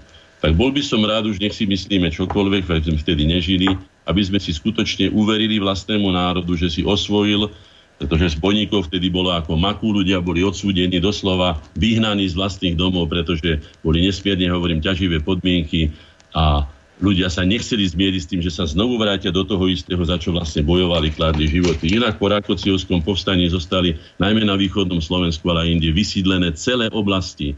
Bola, Slovensko bolo vydrancované, tak ako som už povedal, ako po všetkých povstaniach tak a bojovali sme síce s vierou, dokonca sa tomu hovorilo, že Slovenské kráľovstvo, to hej, že budú mať, hej, že sa oživili tie staré dávne spomienky na Veľkú Moravu, na, na staroslovenské kráľovstvo. Tejto nádeji znovu sa musel vrátiť do tej biedy, do tej tmy, do toho všetkého bolo to obdivuhodné a našiel si svojho hrdinu, ktorý, ako tam aj píšu potom spomienky, dokonca vice, vice, vice, vice, vice, čo vice župan Malohonský, pán Láni, ak si dobre spomínam, svedčil na prospech Janošika, o ktorom hovorí, že to bol človek veľmi slušný, dobroprajný, že teda ľuďom pomáhal a nežiadal ani vrátené peniaze, keď teda išlo o menšie obnosy, že aj čiastky odevu im pomáhal, to znamená, že bieda musela byť neuveriteľná. Takže zachovajme si, alebo teda zvážme, medzi tým, čo sa na jednej, druhej, tretej či desiatej strane o ňom hovorí. Zvážme aj túto, túto, túto tento charakterový rys Janošíka ako človeka, ktorý skutočne súcitil s vlastným národom a snažil sa mu v rámci svojich obmedzených samozrejme možností pomáhať spôsobom, ktorý, ktorý bol alebo ktorý považoval za jediný možný. No. A spomeňme tiež, že tých zbojníkov bol, ako bol Kartuš, alebo Robin Hood, alebo ja neviem, Oleksa Dovbaž alebo Nikola Šohaj a tak ďalej. Každý si ich váži, každý skúste Maďarom siahnuť na Rožu Šandora, ktorý bol a tak ďalej. No ale my si pošpiníme všetko ešte aj Janošika, nájdeme mu tú najhoršiu, najhoršiu tvár, ktorú by mohol mať. No. Budem skutočne veľmi krátky, lebo už to Matúš no. Trinskiansky z minulo sme o ňom hovorili. Nemá nič spoločné so Slovákmi, len to, že teda jeho država sa nazýval pánom a Tatier, bola teda na území Slovenska, ale nejaké cítenie Slovákom v žiadnom prípade nemal. Navyše, ako som už povedal, myslím, že som to niekedy spomenul, vypálil, myslím, že dva razy za to, že bol exkomunikovaný um, rímskou stolicou, teda pápežskou vypálil Nitrianský archív, kde zhoreli tie najstaršie pamiatky, ktoré sme mali na našu štátnosť. Čiže ja s Matúšom Čákom osobne si ruky nepodávam, ani nemám moju sympatiu, pretože nám spôsobil nehynúce obrovské škody, čo sa týka našej národnej historickej pamäti. No, čo tu máme? 20. marca, 19. marca na Jozefa z vodov okolností sa narodil prvý predseda, e, prvý predseda Slovenskej národnej rady, ktorú sme my 1. maja 2004 obnovili, Jozef Miloslav Hurban. Jedna z najvýznamnejších postav, skutočne náš, jeden z najväčších našich predchodcov spolu so Štúrom, aj Hodžom, ale, ale to bol bojovník, e, ako sa vraví, e, telom aj dušou. On bol dušou povstania, on mal tú odvahu, Štúr bol skôr filozofom tejto oblasti, hej, ale aj vodcom samozrejme ideovým, ale Hurban bol tým, tým skutočným bojovníkom, ktorý ktorý ktorý nás zapísal do dejín národov, ktoré bojovali v roku 1848 za svoju národnú slobodu a vtedy sa odohral samozrejme aj ten prv, to prvé vyhlásenie nezávislosti slovenského národa a uhorskej štátnej moci, ktoré sa odohralo na Mijave, kam pravidelne chodíme, ako teda predstavitelia obnovenej Slovenskej národnej rady 19. septembra 1848. Tak čest pamiatke takýchto chlapov, ktorých by sme aj dnes teraz potrebovali. Samozrejme s rozvahou. E, víťazstvo s príchuťou porážky. A tu je víťazstvo, keď sme zvíťazili v roku 1969, to už ideme do hokeja, to bolo 21. marca, prvý jarný deň. Sme zvíťazili na zbornou a to si pamätám už aj ja, pretože som mal 19 rokov vtedy, ako sa oslavovalo po Bratislave. Samozrejme, boli z toho aj dovedky, pretože boli sme už okupovanou krajinou vojska Vašarskej zmluvy 21. septembra, 21. augusta 1900 68 nás obsadili, to znamená, že bolo to veľmi zložité, ale napriek tomu ľudia prejavili svoju spontánnu radosť, že teda vyhrali nad tými, ktorí v podstate ako jedni z ktorých okupovali. Je tu e, záznam aj o slovenskej malej vojne. Vydali sme aj knihu o tom 23. marca na východnom Slovensku nás Maďari napadli a treba povedať, že malá vojna vyvolala, nebudem čítať všetko, vyvolala na Slovensku vlnu nebývalého patriotizmu. Bolo to bolo to 23. marca 1939. Bolo to, bolo to vlastne rok po, po vyhlásení Slovenskej republiky. Vyvolali teda nevýdanú zväz slovenského, teda nevý, vlnu patriotizmu a vyžiadala si asi 30 obetí. Ešte väčšou stratou bola úprava hraníc dohodnutá 4. apríla. Slovensko prišlo o územie so zlohou 1697 km štvorcových a vyše 70 tisíc obyvateľov. Je to príklad vierovnosti našich južných susedov, ktorí ako druhý hneď po Hitlerovi, čo som čítal, uznali Slovenskú republiku, ale už o 14 dní ešte predtým bombardovali najprv Spisku Novú Ves, e, Spisku, áno, áno, Spisku Novú Ves, kde zabili niekoľko civilov a potom nás napadli teda v rámci malej vojny. Takže buďme si takí ako, aby sme vedeli, koho tu máme za plotom. No. 23. marca sa narodil Samuel Vikoviny, e, kartograf európskeho mena, človek vynikajúci inžinier, spolupracovník Mateja Bela, ktorý sa narodil ako Matej Bel Funčík Vočovej. Potom tu máme, áno, Mateja Bela, veľká ozdoba uhorská, budem skutočne glosovať. To sú známe postavy Nova Pozoniensia, to som dneska hovoril, založil teda prvé slovenské noviny, teda prvé noviny bratislavské potom tu máme najlepšieho alebo najvýznamnejšieho básnika e, klasicizmu, nazývaného tiež e, e, slovenský Homer, Jana Holého, ktorý sa narodil 24. marca v, v Búroch, ak sa hovorí, teda na Záhori, bol som tam aj v jeho domčeku. Vynikajúci, nádherný človek, jeden z tých, ktorý bol natoľko veľký, nielen ako básnik, ale ako človek, že keď prišli za ním štúrovci pýtať sa ho, že či on ktorý napísal celé svoje doslova veľdielo, Bernolákovčiny, súhlasí s tým, aby bola kodifikovaná stredoslovenčina. To znamená, že celé jeho dielo sa stalo v podstate mnohom aj nečitateľným, skoro by som povedal, pre mnohých ľudí, keď sa to zmenilo. A on s tým súhlasil. To znamená, že prehliadol seba samého, svoje vlastné dielo a bol natoľko veľkorysý a v tomto prípade skutočne obdivuhodne veľký, že súhlasil s týmto mladým. A dneska hovoríme tým jazykom, ktorý v podstate kodifikovali na základe slovenského náročia, nárečia títo štúrovci. No, bože, poďme, 25. 26. marec. No už je toho dosť inak. Je toho, je toho dosť, už, už skutočne no. len veľmi stručne, aby som teda nie, hej, Áno, tuto je ešte Rákoci, 1017, hej. Niekdajší vodca najväčšieho protihabsburského povstania František Rákoci, žijúci v emigrácii v Paríži, dostal od tureckého sultána Ahmeda III. list s výzov na spoločný bor proti Habsburgovcom. Prislúbil mu aj finančnú podporu 2,5 milióna zlatých ako aj obnovu integrity a nezávislosti Uhorska. Rákosi sa dal zlákať jeho ponukou a pripravil sa na územie a vypravil sa na územie Osmanskej ríš. Ale medzi tým boli sultánové vojska viackrát porazené cisárskymi oddielmi a tak sa plánované protihabsburské postanie v Uhorsku nemohlo uskutočniť. No, pre mňa poučenie ako teda Slováka, neviem ku komu sa hlásil Rákoci II, ale bol to uhorský magnát, e, Šiku Maďarom, Čiku Poliakom, e, však to bolo tam hore na Spiši, či, Čiku Slovákom. Viem, že Maďari si ho veľmi uctievajú. Zostalo po ňom zúbožené, strápené, spola vysídlené Slovensko. Pre nás toto povstanie, okrem slubov, ktoré dal, a možno, že ich aj dobre, ako som povedal, myslel, ja mu to nemôžem vziať, pretože som vtedy nežil a nemôžem ho obviňovať z toho, ale výsledkom bolo to, čo som povedal. A keďže platí, alebo malo by platiť, že sa dejiny hodnotia nie podľa zámerov, ale podľa toho, čo sa s nimi stalo, tak to znamená, že pre nás to bolo nešťastie a prekliatie a aj poučenie, že v podstate keby bol vyhral, tak môžem povedať, že sa vráti, však bolo nakoniec ten, ten, ten feudálny systém. Takže ten, miesto toho habsburského chomuta by sme mali, by sme mali Rákociovský, alebo ešte lepšie Rákociovsko-turecký, alebo aj turecký. Pretože pravdepodobne, keby bol aj Rákoci porazil s pomocou Turkov, Habsburgovcov by oslabil Európu, s Rakocím by boli urobili krátky proces, pretože aj Rakoci už musel byť e, nielenže vyčerpaný, ale mal peniaze alebo podporu od Turkov, takže boli by sa Turci dostali nielenže poviedenia, ale boli by sa dostali ďaleko ďalej. Takže dívajme sa na dejiny, ako som už povedal, podľa toho, aké mali následky.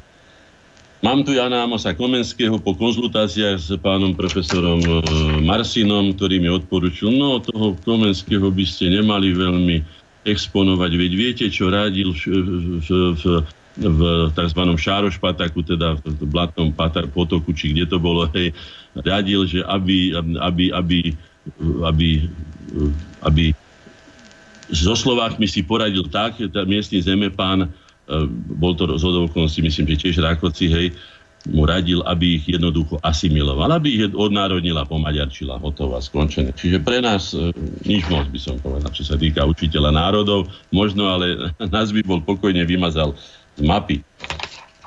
Poďme ďalej na rýchlo. Je tu Andrej Sládkovič, jeden z najväčších básnikov, známe jeho Detvan, Hrochoď, vieme veľmi dobre, čo to znamená. Hej, Detvan, Hrochoď bola, takým by som povedal, e, predobrazom, ale tej povahy detvianskej. Ja som tiež písal knižku, ktorá sa volala Hrochoď, e, vrchárske srdce podpolania. Poznám ich dobre, sú to oni, sú to presne Detvania, neskrotní, teda Detvania, podpolanci, neskrotní, Martinovia, tak ako ho opisuje Detvan teda Sládkovič, ktorého aj Maďaróni rovno z Rochoti udali a mal byť zastrelený pri Hochodskom mlyne, čiže s dušou na jazyku prežil, ale tak tam prechladlo, že potom myslím, že ako 54-ročný v Ronseku Sládkovi zomrel, čiže Hrochotania sa nezapísali veľmi čestne do jeho života.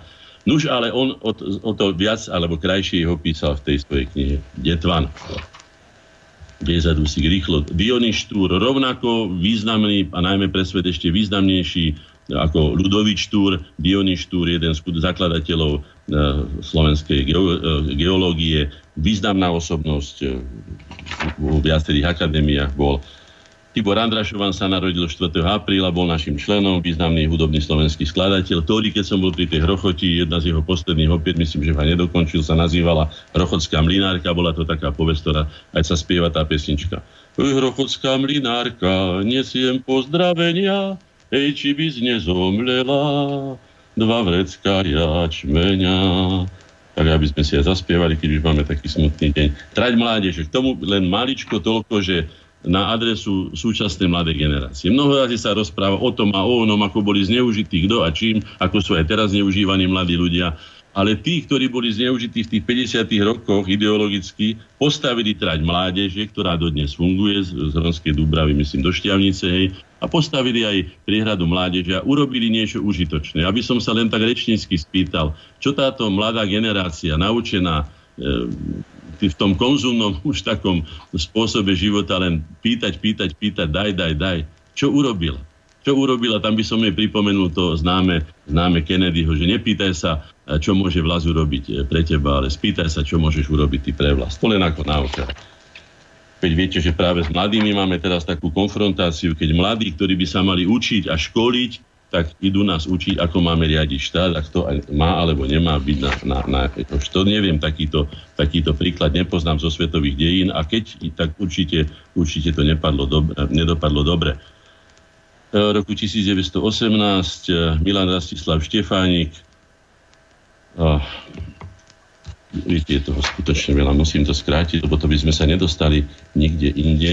No, už treba trošku, lebo už... Áno, Národné zhromaždenie schválilo územnú reorganizáciu Československa a nové volebné zákony. V roku 1960, kde bol sprzdený ten slovenský znak, toto ešte poviem, bolo prijaté nové územné správ, správne e, rozdelenie Československa a Slovensko bolo rozdelené na tri kraje a 33 okresov.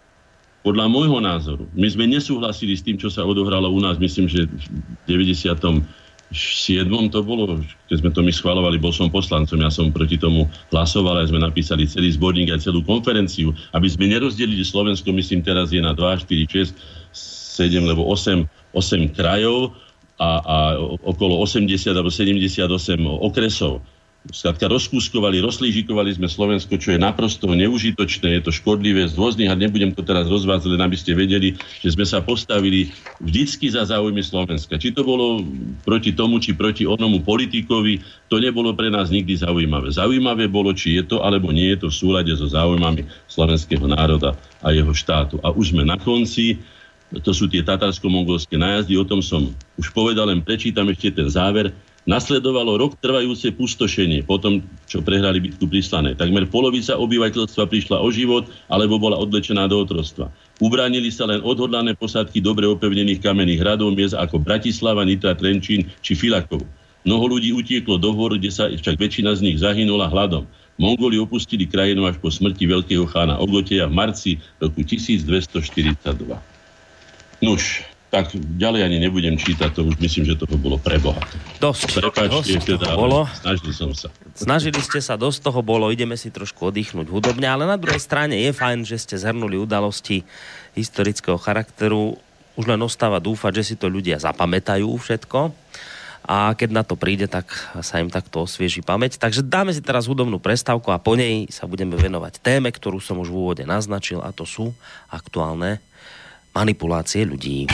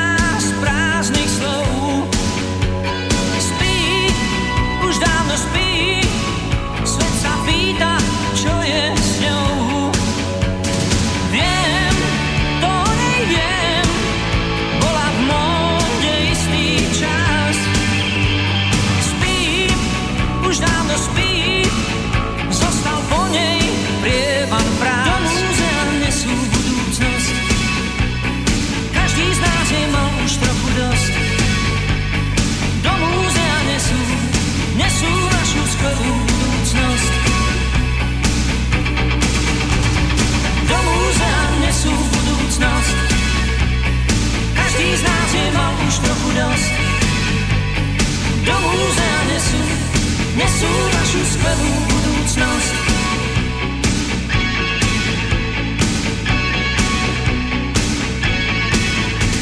Spí, už dávno spí, nechce ďalej blázniť svet.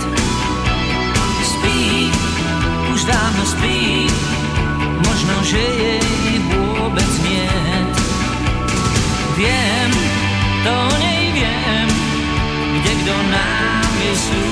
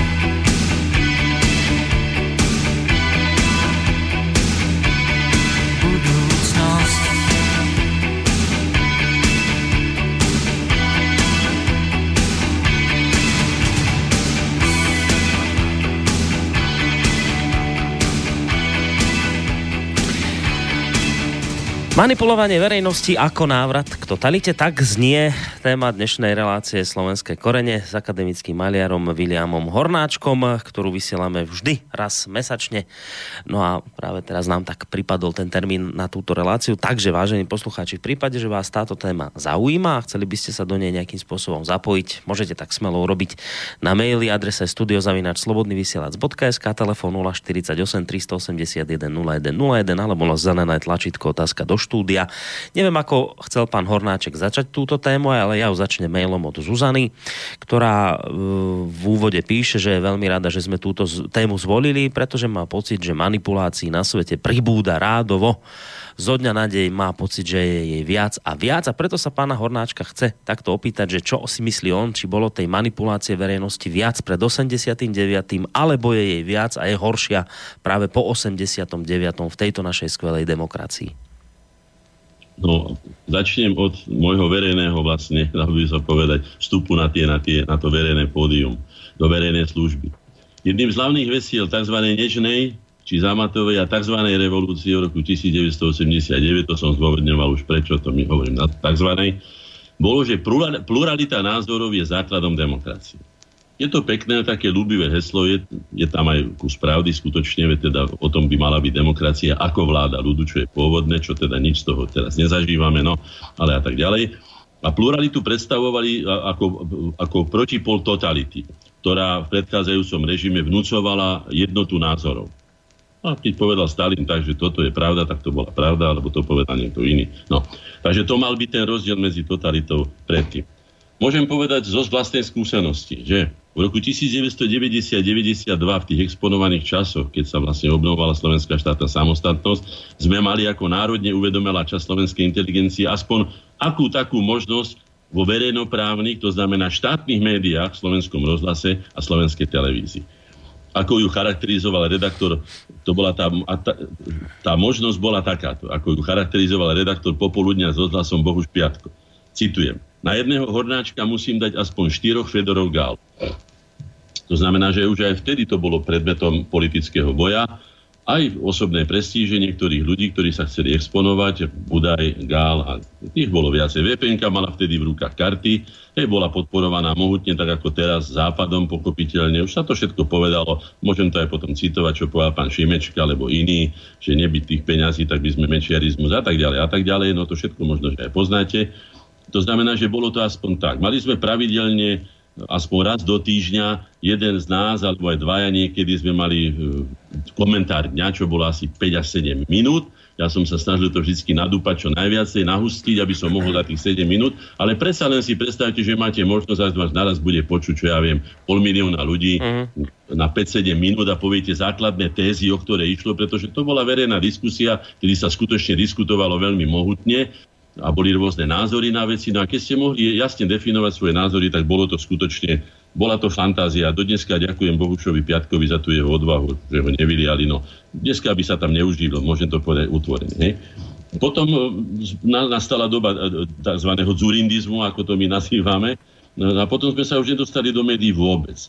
Ja som sa dostal potom aj po zurindovaní, po, po pani, pani Radičovej a potom Fico a potom, alebo teda nie, Fico bol po, po, po Zurindovi, Zurindovi a potom áno, pani potom Radičová, tak, tak, tak. A potom... Som sa dostal iba asi na nechcem povedať, že možno, že na 8, lebo 5 minút v, jednom, v jednej diskusnej relácii, aj to bolo o polnoci, robil to Mari, Milan Blaha, hej, o Štefánikovi, čo si go vlastenectve a Štefánikovi, tak tam som, to bolo všetko od roku 1998 doteraz, koľko dostala slovenská inteligencia, teda jej národne uvedomila čas vo verejnoprávnych, čiže štátnych médiách, ktoré majú pluralitu, prikázanú zákonom, aby sa to tam... No, samozrejme, že sme sa stiažovali. Sťažoval som sa na radu pre rozhľad, teda stiažovali sme sa, to bolo viacej tých listov a pamätám si, mám to všetko odložené, odpovedali nám, napríklad sme chceli, aby sme mohli pod lampou uhríba, v tých hríbovinách mohli povedať aj svoj názor. Pritom sme si nedali podmienky. Ja som povedal, dobre, nech ich je sedem, ja budem jeden. Na tom nezáleží. A tam prídem a poviem presne, čo chcem povedať a nikto mi nezobere slovo, keď teda.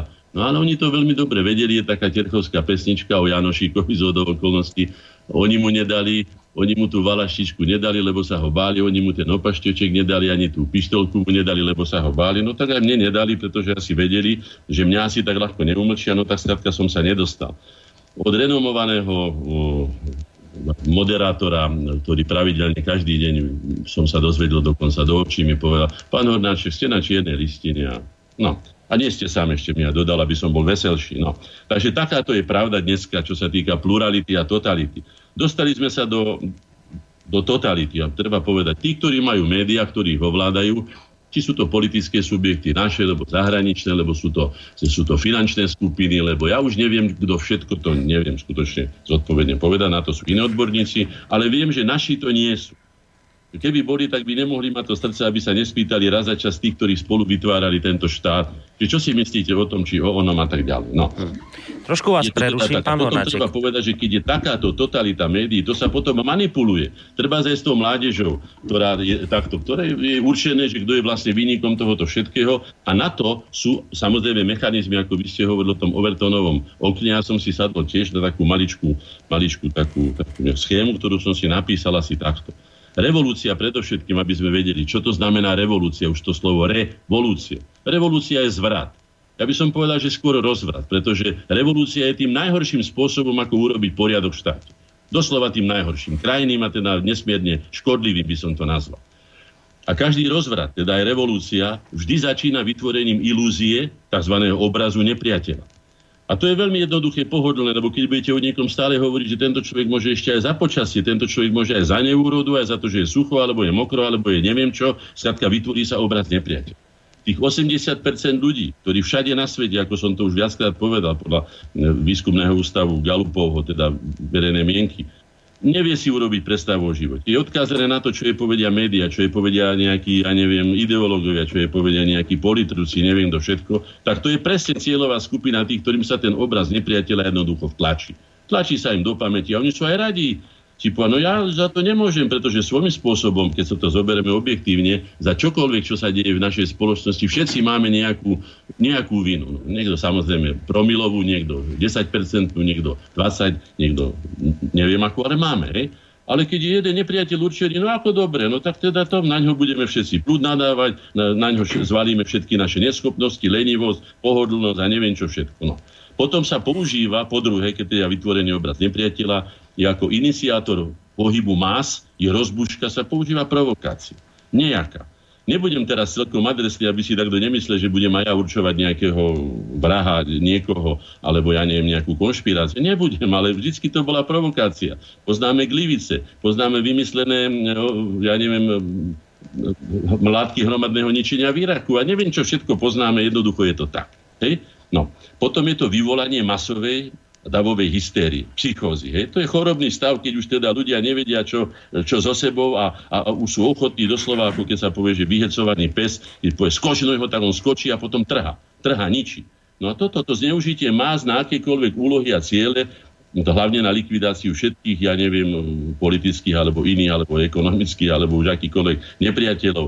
No a potom vyhlásenie rozvatu za spatiteľský čin. Aj to je veľmi dôležitá časť manipulácie, že oni vlastne ten rozvrat, ktorý sa udeje, tú revolúciu, ktorá rozmetala ten štát, ktorá nenechala kamen na kameni, ešte vyhlásia tých spasiteľov a že spasiteľský čin, že sme vás vlastne zachránili, veď to, čo by bolo nasledovalo, by bolo nasledovalo, keby čo sa nestalo, hej, by bolo nepomerne horšie. Buďte radi, že, že vám otrhli len jednu nohu, že vám vypichli len jedno oko a vybili len tri zuby. Mohli ste prísť aj o život. No a v takýchto, v takýchto, v takýchto overtonových oknách, či ako by som to nazval, týchto podvodoch a, a vytváraniach ilúzií a manipulácií s ľudským vedomím, najmä keď vieme, že nie je schopné si vytvoriť, ako som už povedal, to sú vedecké dokumenty, to nehovorím z vlastnej teda hlavy, je to jednoducho tak. No a tam sa potom vložia ako čipy nejaké takéto veci a s tými ľuďmi potom je veľmi ťažko. Najbližšie to máme, myslím, že na tej Ukrajine, kde sa absolútne proti tým ľuďom obrátilo všetko, čo chceli riešiť na ulici a preto ja, a som, som to povedal viackrát, Máme svoje vlastné orgány, máme všetko, čo sme nemali stáročne. Riešme to najprv cez ne, najprv sa pokúsme urobiť to takým spôsobom, až potom to riešme na ulici, pretože na ulici sa obyčajne okrem pokazenia a zničenia nič nevyrieši. No, pán Hornáček, preruším vás, lebo poslucháč čaká na telefónnej linke, tak ideme si vypočuť jeho názor a otázku. Dobrý večer. Mm, dobrý večer. V prvom rade mám rád, veľmi rád ako slobodný vysielač. Som pravidelne prispievateľom aj podporovateľom a chcel by som povedať takúto vec, že ja mám akože syna a mal aj zaťa, ktorí robia v rámci mm, v rámci akože e, administratorov sieti a tak ďalej. A, a dal som im robiť svoj počítač a tam vyskočil slobodný vysielač.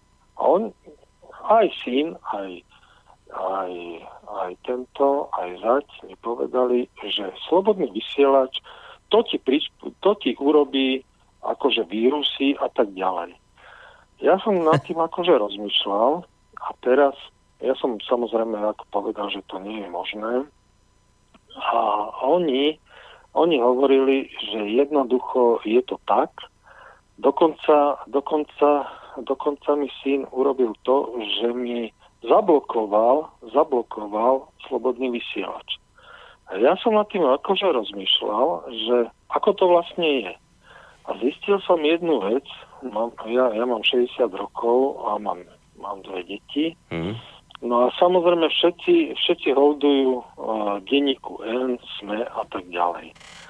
A zistil som jednu vec, že vlastne, vlastne celá táto mladá generácia vlastne oni, oni sú e, týmito denníkmi N a SME a vôbec týmito mainstreamami sú tak posadnutí, že oni nie sú ani schopní, oni nie sú ani schopní vypočuť názor, mm. názor ako mňa. No a teraz sa ja akože pýtam, ako ďalej? Ja sa pýtam napríklad vás, pán Koroni, že aký, akú skladbu vlastne máte vy poslucháčov. Keď sme to my, akože 60-tnici, 50-tnici, 70-tnici, ja si myslím osobne, že oni vlastne, vlastne to manipuláciou, o ktorej vy vlastne rozprávate, oni vlastne cez školu, cez školu vlastne nemáme šancu týmto mladý, tejto mladej generácii vysvetliť niečo bližšie o, o národnom štáte a tak ďalej. Oni hovoria o európskom štáte, oni hovoria o Európe, oni nehovoria o Slovensku. A to je generácia od povedzme 40 a nižšie.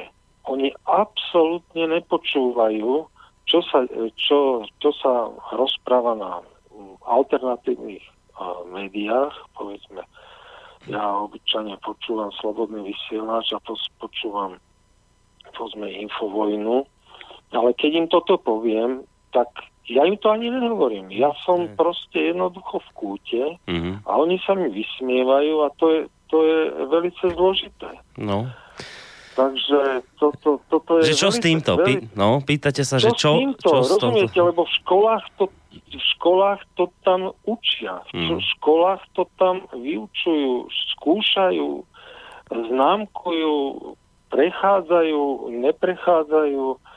A ja si osobne neviem predstaviť, jak taký mladý človek, taký mladý človek by urobil skúšku niekde na nejakej škole, povedzme management, ktoré vyšli moje deti, alebo proste na iných školách, ktorí by povedali niečo, čo hovoríte vy. Mm. Rozumiete, toto je... A to ide. To hej, ide hej, každým hej, hej. rokom a tak ďalej a tak ďalej. Rozumiete? No, to ste určite, určite trafili Uh, dalo by sa až povedať možno klinec po hlavičke v tejto chvíli, lebo toto je naozaj vážny problém, o ktorý ste tu načali. Uh, ja si... No, však jasné, kľudne, dohovorte, som vám skočil do reči, prepačte. Nie, nie, nie, nie, nech sa páči. Dobre. No nie, len... Veľmi rád vás počúvam. Však ja a... nechám pána Hornáčka samozrejme tiež zareagovať, tak neviem, či počkáte na linke, alebo budete počúvať e, našu odpoveď Buď... potom, alebo, alebo chcete ešte trošku diskutovať s nami o tomto no, všetkom? No, trošku diskutovať. Dobre, dobre, tak ja to skúsim hodiť na pána Hornáčka, že lebo to ste fakt otvorili veľmi vážny problém e, mládeže, akým spôsobom je ona manipulovaná. Ja, ja k tomu naozaj poviem len v krátkosti, že toto je skutočne veľmi vážny problém, ktorý na Slovensku vznikol. Nie je to úplne nová vec. To ovplyvňovanie mládeže mám pocit, že na, na, nastalo na Slovensku zhruba niekde potom, keď sa začalo dariť jednak alternatívnym médiám, ale samozrejme, keď sa do parlamentu dostali aj strany, ktoré tam podľa týchto novodobých cenzorov nemajú čo hľadať.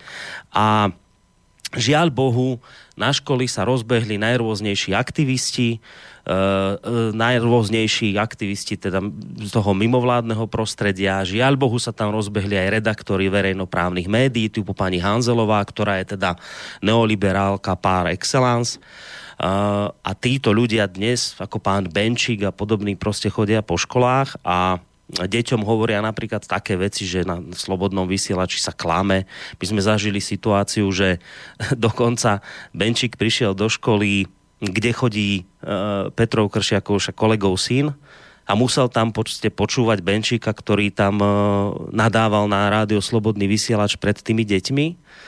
Uh, keď chcete túto jednostrannú manipuláciu nejakým spôsobom vyvážiť, tak to nie je možné, pretože my, zlí konšpirátori, xenofóbi, rasisti a neviem, aké všetky nálepky nám ešte dávajú, samozrejme do škôl nepatríme, my tam nesmieme ísť. Ako náhle sa v školách objavia napríklad slovenskí branci, ktorí chcú tie deti učiť veci, ktoré sa kedysi učili v rámci COčka, civilnej obrany, že chcú ich naučiť nasadiť si masku, čo je v dnešnej dobe vypetej, extrémne nebezpečnej, mimoriadne dôležité, aby, aby si vedeli nasadiť masku, aby vedeli, kde sú nejaké kryty, aby sa vedeli prípadne brániť alebo niečo v týchto ťažkých časoch. Tak keď to nikto nevyučuje a začnú to robiť dobrovoľne slovenskí bránci, tak títo najrôznejší aktivisti a pseudodemokrati a redaktori verejnoprávnych médií a, a z denníka N proste chodia a dávajú pozor a sliedia, kde vystúpili slovenskí bránci, chcú silou mocou zistiť, v, ško- v ktorej škole to bolo. Ak sa im podarí zistiť, v ktorej škole to boje, bolo, idú po riaditeľovi, snažia sa ho potrestať. Do toho všetkého Denigen vydáva tie svoje manipulatívne e, prílohy, ktoré rozširuje zadarmo po školách to bez akýchkoľvek problémov teraz sa chválili, že do neviem koľkých 400 škôl idú, idú príručky denníka N o tom, ako médiá e, v alternatívne manipulujú a toto bez akýchkoľvek problémov proste je v školách šírené medzi deťmi. Že áno, tá situácia je mimoriadne vážna a vy sa pýtate veľmi dobrú otázku, čo sa dá s týmto stavom robiť a ja skúsim ja, tu... Ja by som asi vedel, akože, či, jak na to. Ja by som vám povedal akože svoj nejaký scenár. No, v prvom rade musí fungovať súdnictvo. Pokiaľ nebude e, fungovať súdnictvo v nejakom reálnom čase, nemá to, nemá to vôbec žiadnym spôsobom šancu. Ja vám poviem tak. Ja som rozmýšľal, čo s tým, keď niekto niekoho označí fašistom. Tu sa tu šibrinkuje, šermuje s fašistami jedna radosť. Denník N je k tomu, je k tomu akože velice nachylný Ale ja by, som, ja by som asi takto povedal. Pokiaľ denník N vyhlási e, niekoho za fašistu a súdna moc by povedala, tam, tam nepomôže žiadna, žiadna, žiadne peniaze. To nepomôže. Tam by pomohla jedna jediná vec.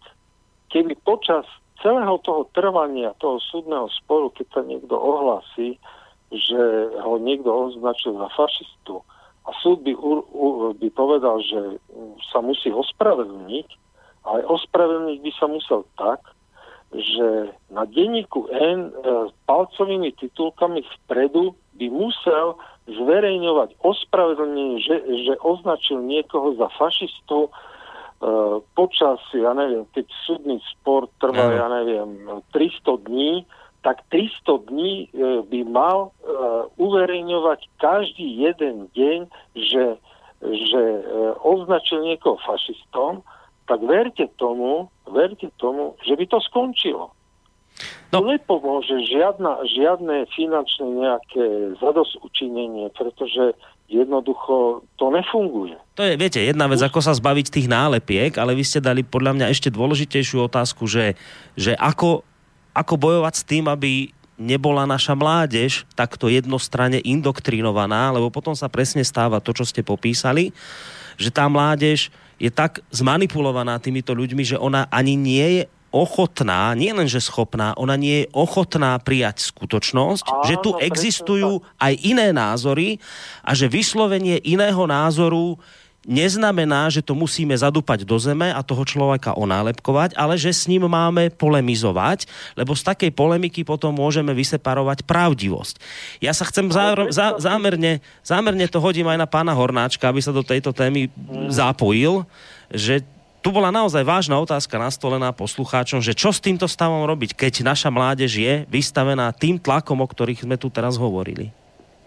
No, predovšetkým venovali sme tomu nie jednu reláciu viacero. Určite by si našiel pán poslucháč, keď si pozrie do archívu to, že čo s deťmi a tak ďalej. Začnem od gruntu, čo je potrebné. Predovšetkým, ten fenomén otcovia a deti je známy je to tak, neviem to sama neodôvodniť, ale je to známe aj psychologicky, aj v literatúre to je známe. Jednoducho rodičia a deti majú medzi sebou akúsi bariéru, zrejme to tak aj od prírody, aby si deti hľadali vlastné cesty, že komukoľvek uveria skôr alebo ľahšie ako vlastným deťom. Ale nie je to celá pravda, je to len čas pravdy. Ďalšia pravda je v tom, že počas tohto obdobia, keď sme vlastne zakladali štát, bojovali sme o ten štát a samozrejme sme zakladali jeho inštitúcie, upevňovali ho a čo sa všetko dalo robiť. Do toho vstúpila samozrejme ešte aj privatizácia, teda ako rozkrádanie spoločného majetku a neviem čo všetko iné, politické kauzy, No, no skrátka sme boli v celkom nevlastnom pre, pre seba prostredí, pretože hoci sme vedeli, čo to znamená štát nemať, lebo sme to zažívali vyše tisíc rokov, nevedeli sme, čo to štát mať, čiže nečudo, že nevieme s tým štátom narábať. Žijeme len jednu generáciu, to znamená neviem koľko, 25 rokov je teraz bolo výročie. Zanedbali sme, a to je naša najväčšia chyba, ale nie celkom len preto, že by sme chodili po krčvách, alebo že ja neviem, sa zabávali nejako, alebo to flákali, zanedbali sme pre rôzne iné veci, aj pre tie, ktoré som povedal, tie vážne štátotvorné aj iné. Otvorili sa hranice, zase prišli nové tovary, prišli nové fetiše, neviem čo všetko. Zanedbali sme výchovu vlastných detí. Vy viete, pán Korony, určite, že som navrhoval, že v, malo by v ústave Slovenskej republiky byť zakotvené, že výchova detí je najdôležitejšou činnosťou dospelých. No, a deti ako také, sme boli aj my deti, ja vám poviem teraz, ako som zaujatý týmito témami, že som kvôli tomu nechal aj malovanie a neviem čo všetko iné na 30 rokov, neviem, či by mňa niekto ako 20-ročného, bol som vrcholový atlet, ja neviem, hrali sme futbal, chodil som na ryby, ja neviem, na polovačky, muziku som robil a neviem čo všetko. Je? Či by mňa niekto bol tak nejako upútal tými politickými témami, pokiaľ nešlo, ako ide teraz v tejto poslednej afére, ktorá sa odohráva, alebo kríze, povedzme o niečo také, ako čo zaváňa bulvárom alebo niečím, kde by sme sa mohli exponovať, kde by sme mohli ukázať, že my si ničomu nerozumieme, ale chceme byť na tej správnej strane. A keď sa tak dobre vyhecujú tie deti, tak majú taký pocit dokonca aj môžu mať, že sú užitočné. Že oni chcú dať pori- do poriadku ja, tento neporiadok, ja, ja ktorý tu... Hoď, keď môžem, sú, keď môžem vstúpiť do toho... Poďte však, diskutujte, ja jasné. Ja, ja si osobne myslím, že naše deti stratili vzor vo svojom otcovi. Mm. To znamená, že oni hľadajú vzor niekde inde.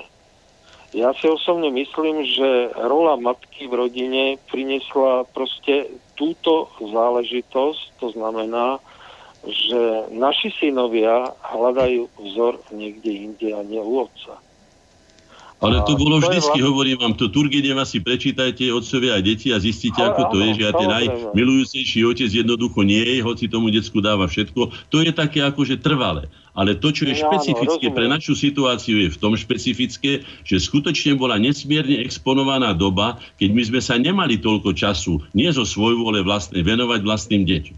A to, čo ste vyspomínali ohľadom autority otca, alebo autority matky, alebo autority rodiny ako inštitúcie, to je nabúravané všeobecne vo všetkom. Ja si pamätám seriály, kde boli vedome propagovaní eurokomisári už už ešte pred, pred e, obdobím 1989 tých zahraničných seriál, akože má veľa detí s viacerými manželkami a že má aj frajerky a že vlastne tá rodina není taká dôležitá a že však vlastne oni sa majú všetci radi a na Vianoce sa aj všetci stretnú a neviem čo všetko. Skrátka brali to tak ako v tom Overtonovom okne, že to pomaličky posúvali do úlohy, že to je vlastne normálne, to je tak. No a deti, ktoré vždy, alebo nie vždy, ale z pravidla idú aj väčšina ľudí cestou menšieho odporu, no tak povedzte mi, kto by liezol na Everest, aby mu omrzli ruky, alebo možno tam zahynul, keď sa môže šmiknúť po zadku, po holom zadku do, do, do, do, do piešťanského kúpela a, bahna a tam si bahniť ako také prasiatko. No, takže Viete, o tom je ja vám 80% poviem ľudí, takže tomu sa nečudujte, je to normálny proces, ale chybou je našou,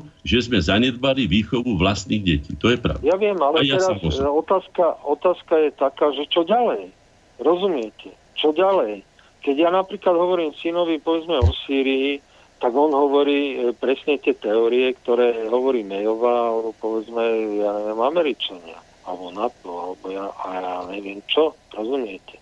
Keď Dobre, hovoríme, poviem aj na tú otázku, že čo by bolo možné robiť. Napríklad Matici som viacejkrát povedal, že keďže som videl, teraz som bol v Bystrici včera, hej, hoci kde máte položené buď enko, alebo smečko, alebo ja neviem, plagáty, alebo propagáciu takého či onakého filmu, e, viac či menej by som povedal zvráteného, ak nechcem povedať rovno zvrhlého a tak ďalej, všelijaké veci.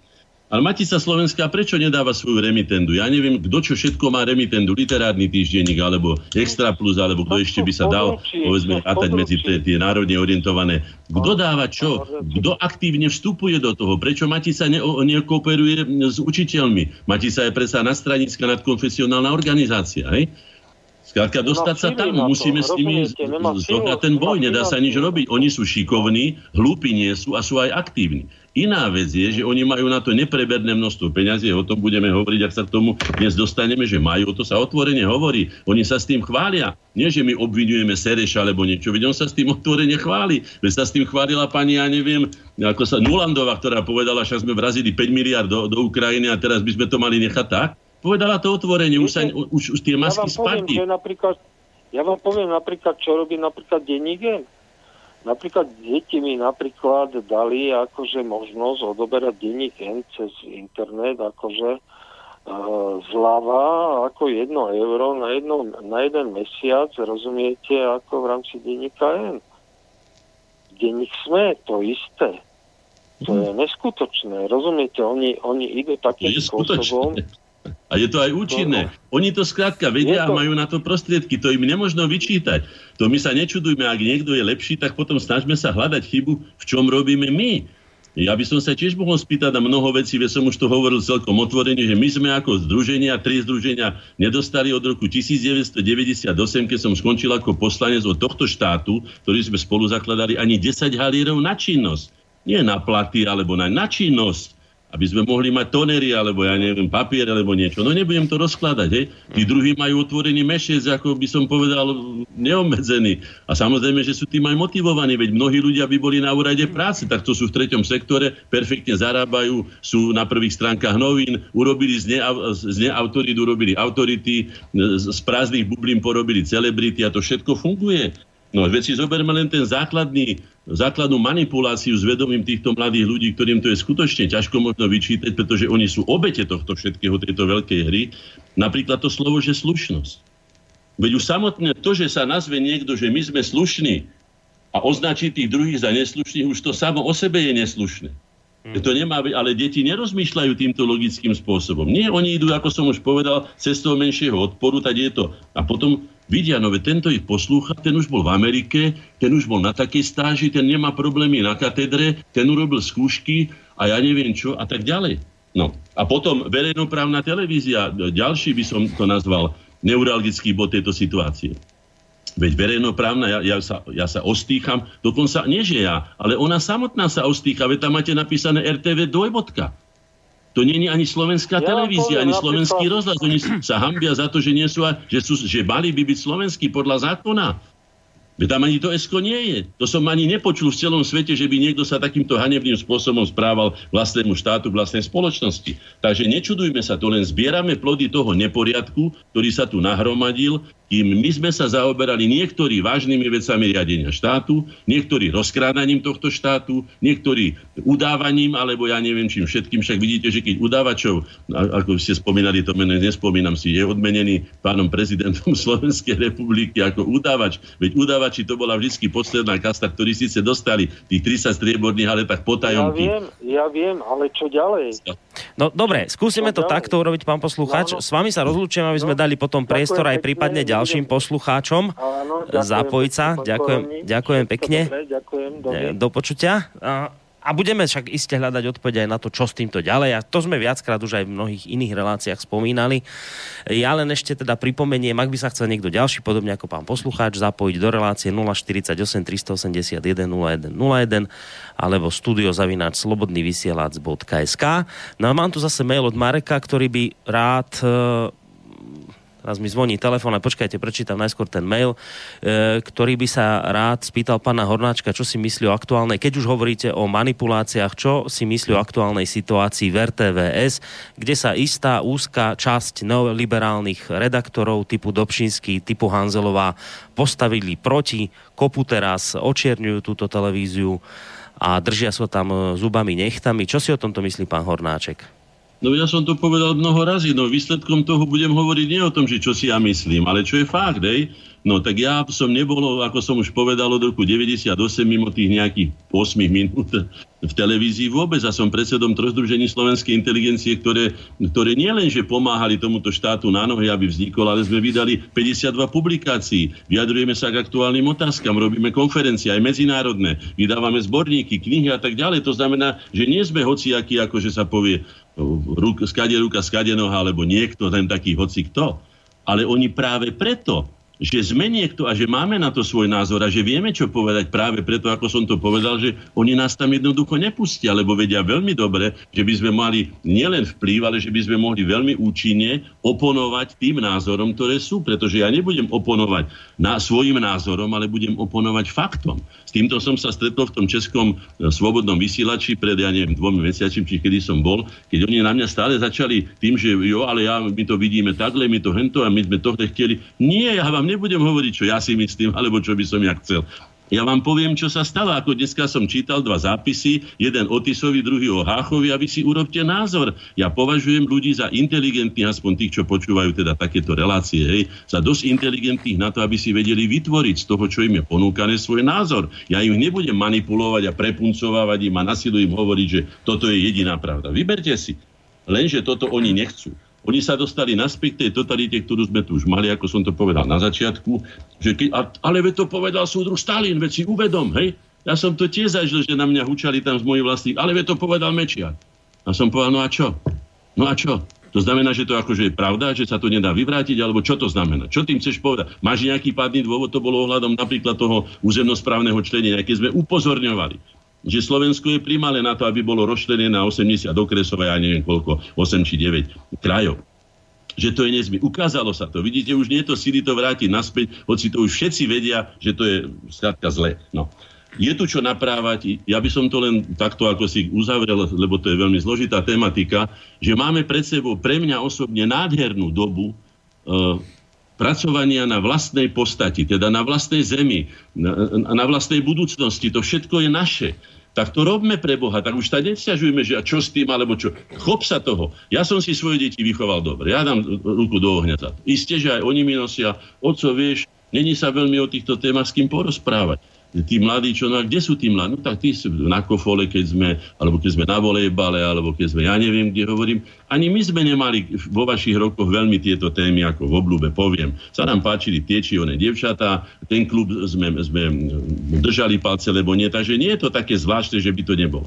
Ale my sme mali na druhej strane u rodičov, teda rodičia mali u nás veľkú autoritu už nebol aj učiteľia. To sa zmenilo veľmi, ale na tom pracovali tvrdo tieto organizácie, riadené teda takými ako Serež a podobnými, alebo ten tretí sektor, aby zbavili deti toho rámcovania pri formovaní osobnosti, ktoré robia práve autority ako príklady. Svojim príkladom alebo svojim vzorom. Nie tým, že oni nám to hovoria, alebo to by malo byť takto, to by ste mali robiť. Ani za uchami, hej? ale tým, že sú vlastným príkladom toho. Samozrejme, tu treba povedať, že treba k tejto motivácii aj stimuláciu, čiže bolo by dobre, aby títo ľudia, ktorí sú skutočným vzorom toho, že sa pre ten štát alebo pre národ obetujú, že aj vo voľnom čase a neviem čo, mali by byť aj spoločensky odsedení. No ale raz pán prezident to urobil úplne naopak všetkých tých nenávistníkov, ktorí skrátka kopali do tohto štátu, do tohto národa, nevedeli mu meno nájsť, tých presa vyznamenal. To znamená, že vieme, koho máme na čele, ja som to už povedal celkom jasne, na čele Slovenskej republiky nie je slovenský prezident. Je to prezident Slovenskej republiky, ale slovenský nie je. Kope za niekoho iného. Treba to demaskovať. Samozrejme, je našou povinnosťou vždy dospelých, oni sú povinní nájsť k e, otvoreniu tohto dialógu medzi našimi deťmi a nami kľúč. Nie u nich, ale u nás. No, poďme opäť na telefonát, lebo opäť niekto na telefónnej linke. Dobrý večer. Dobrý večer, poviem Boris a pána Hornáčka, pozdravujem Peter Námestovu. Ďakujem pekne. no, takto. No, tak k tomu pánovi predošlému, čo tam... Ja neviem, na koho sa on stiažoval, že čo ďalej, čo ďalej. Ja som si dcery vychoval v 90 rokoch, oni prišli po tej revolúcii, boli druháčky a, prišlo, prišli za mnou v žiackej knižke, pán Hornáček, bola otázka, že ste za fyzické deť, e, tresty svojich detí? Ja som po, jediný v striedy podpísal vtedy áno som. Áno som. Lebo vedel som, kde to dopadne, kde to, e, to školstvo naše poputuje ďalej, ako kedysi bolo významné. Hen západ nám, nám to školstvo závidel. Teraz čo? Teraz vychováme samý plebs, diplomovaný, ide do ulic, nepozná to, kričia tam pod vedením toho nejakého Stankeho či koho, hej, že on, oni to nepoznajú tú, tú, tú, tú bývalú túto našu dobu, že, že, že ako to bolo vlastne. Teraz všetko odsudzené a ten, ten pán poslúcha, že on sa stiažuje a čo ďalej, však tých synov si mal vychovať tak, že mu nepovie, že dá si tam slobodný vysielač, on je ITčkar alebo čo je programátor, tí jeho synovia, on mu povie, že tam dostane vírus, ale na čo vírus dostane? Na to zmýšľanie svoje, alebo vírus do počítača dostane? Veď to je chore toto. No, ja by, som, ja by som asi do tohto trošku zasiahol, že by som ne, neobviňoval e, rodičov z toho, že to je zásadne ich chyba, ako si deti vychovali, lebo nie vždy to tak celkom platí. Skúsme, uh, Peter, Boris, ak sa dá, skús, no, skúsme nejakú Boris, otázku na pána Hornáčka jasne, jasne, dám adresovať. Boris, len uh, to je všetko o výchove v rodine a dneska tí rodičia idem na nočnú, mama ide na nočnú, ide na, chodí na trojzmené prevádzky, to, to, a oni už boli inakšie vychovaní, ako sme boli my. Ale to ešte, že niekto, Čiže, ne, ale to no, ešte, že niekto nechce ani počuť o slobodnom vysielači a nie je schopný prijať iný názor, to ešte neznamená, že má zlú výchovu lenže jednoducho dostával nejaké jednostranné informácie, či už v škole, alebo na takých stretnutiach, kde títo chodia títo aktivisti, ja neviem, z RTVSky, no proste tak s niečím bol ovplyvnený, ale to ešte samo o sebe neznamená, jasne, jasne, že bola jasne. jeho výchova zanedbaná. No. E, jasné, ale ja ako otec som im vždy hovoril, počúvaj ma, e, mám jednu lekárku, druhú mám e, právničku, hej, a čo akože, čo teraz? Pre, pre, Vždy sme sa koľko razy pohádali. Vrem, no tak to, to je tvoj názor. Ale my, my sme mali v tej dobe, my sme boli inač, inakšie vychovaní a nie hen mass médiami a mm. ti to zapne dneska televízor, aha, jemu tam nahúčia do hlavy a on povie, no jasné, všetko je to na nič a ten, a ten, a ten mm. neviem, a ten tento, ten, má, ten nemá pravdu, ten, ne, ten nemá pravdu, ten nemá. Podľa tých médií, áno? Hm. Že, ja neviem, no. No dobre, skúsme tú Že- otázku na pána Hornáčka nejakú adresovať, ak sa dá. Pán Hornáček, pozdravujem. Myslím, že e, takú otázku mám na vás, že vieme, že e, tá dnešná doba to, to vše, všetci e, označujú e, tohoto um, e, za hlupáka Matoviča. Hlup, Matovič je hlupák, lebo vyskakuje, viete ako, že e, ale pritom má pravdu, že, že hen sa treba pozrieť na, tých, na tú vládnu oligarchiu, ktorá tam je a, ktorá, a máme aj takého prezidenta, ktorý tam je teraz, akože, bohužiaľ ja som ho nevolil, lebo ja som vedel, že jak budem voliť... Uh, Peter, otázku. No, otázku. dobre. Na tú otázku, otázku. lebo už sa No, nedopracujeme ideme na ani do polnoci. Dobre. Boris, No. tému ste mohli dať tomu, tomu, čo sa stiažoval na, že jak je to vychovávané. Dobre. No, nehajme to tak. No. Uh, mám otázku. No, Uh, uh, minule som dostal taký telefonát z nejakej agentúry a že boli tam nejaký, koľko, koho podporujete v politike, koho by ste volili a teda. A že na prezidentu tam bolo nejakých 14 alebo 15 alebo 10 kandidátov, to je jedno. Bol medzi nimi aj um, uh, všetci doterajší, aj, aj takých, čo som nepoznal. Že uh, nemal by tento systém volebný sa zmeniť podľa vás, že úplne, že prečo stále volíme nejaké politické strany, nejakých politikov? Nemal by sa tento volebný systém u nás zmeniť na to, že volíme takých ľudí, treba za okres alebo za koho, hej, je tam nejaký kandidát, ktorý ho pozná, e, ľudia, ktorí ho poznajú a budú ho voliť do Národnej rady. No, dobre, budú Peter. voliť prezidenta, prezidenta, ktorý vieme, že je odborník, je toto, ale nie. Napríklad bol tam medzi nimi... Peter, nie- lenže my tu dneska rozoberáme manipuláciu, nie volebný no, systém. No, no, veď, no, tak ale to je... všetko manipu... No veď dobre, no, Boris, ma, všetko, no, ale toto no, už ideme k úplne podľa mňa iným témam, ale dobre, otázku ste dobre, položili. že Tak sa teda, čoho, áno. no, otázka bola položená, uvidíme, do akej miery bude na ňu pán Hornáček odpovedať. Dobre, ďakujem. Do počutia. Samozrejme, že tento, sme... tento náš systém, ktorý prežívame, je veľmi ako taký ešte nie, nie, nie úplný, nie je, nie je dotvorený a znáša reformy. Nie revolúcie, ako som povedal, ale reformy určite. Ja by som si tiež vedel predstaviť, že by bolo napríklad mechanizmus, ktorý umožňuje odvolať poslanca ako takého, ktorý si neplní svoje povinnosti.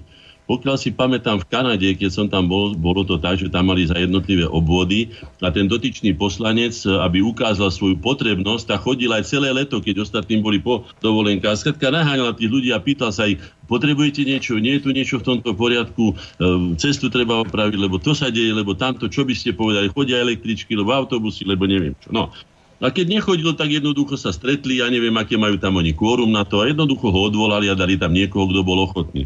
Takže to by som vedel. Čo sa týka, čo sa týka volieb ako takých, vidím, že je veľmi nebezpečný systém tzv. dvojkolových volieb a to je v tom, že u nás v tom okamihu, keď sa dostane niekto do druhého kola, tak potom ten tretí sektor vyhráva, pretože oni majú veľmi dobre zorganizované svoje siete No a zvolajú tých ľudí, tých malých vedia ľahko, mladých vedia ľahko zmanipulovať, hej, vlastne ich manipulujú sústavne tými smečkami a tými enkami a neviem čím, majú prevahu v tejto, v tejto mediálnej palbe proti nám obrovskú, to si treba jednoducho uvedomiť. Aj tu by bolo riešenie, ja sa tiež pýtam, kde je slovenská kapitálotvorná vrstva a prečo nemáme aspoň jeden poriadny denník, kde by sme teda národne orientovaní, kde by sme sa aj my mohli vyjadrovať okrem týchto kozmopolitných a neviem akých iných, čo sme tu povedali, udavackých.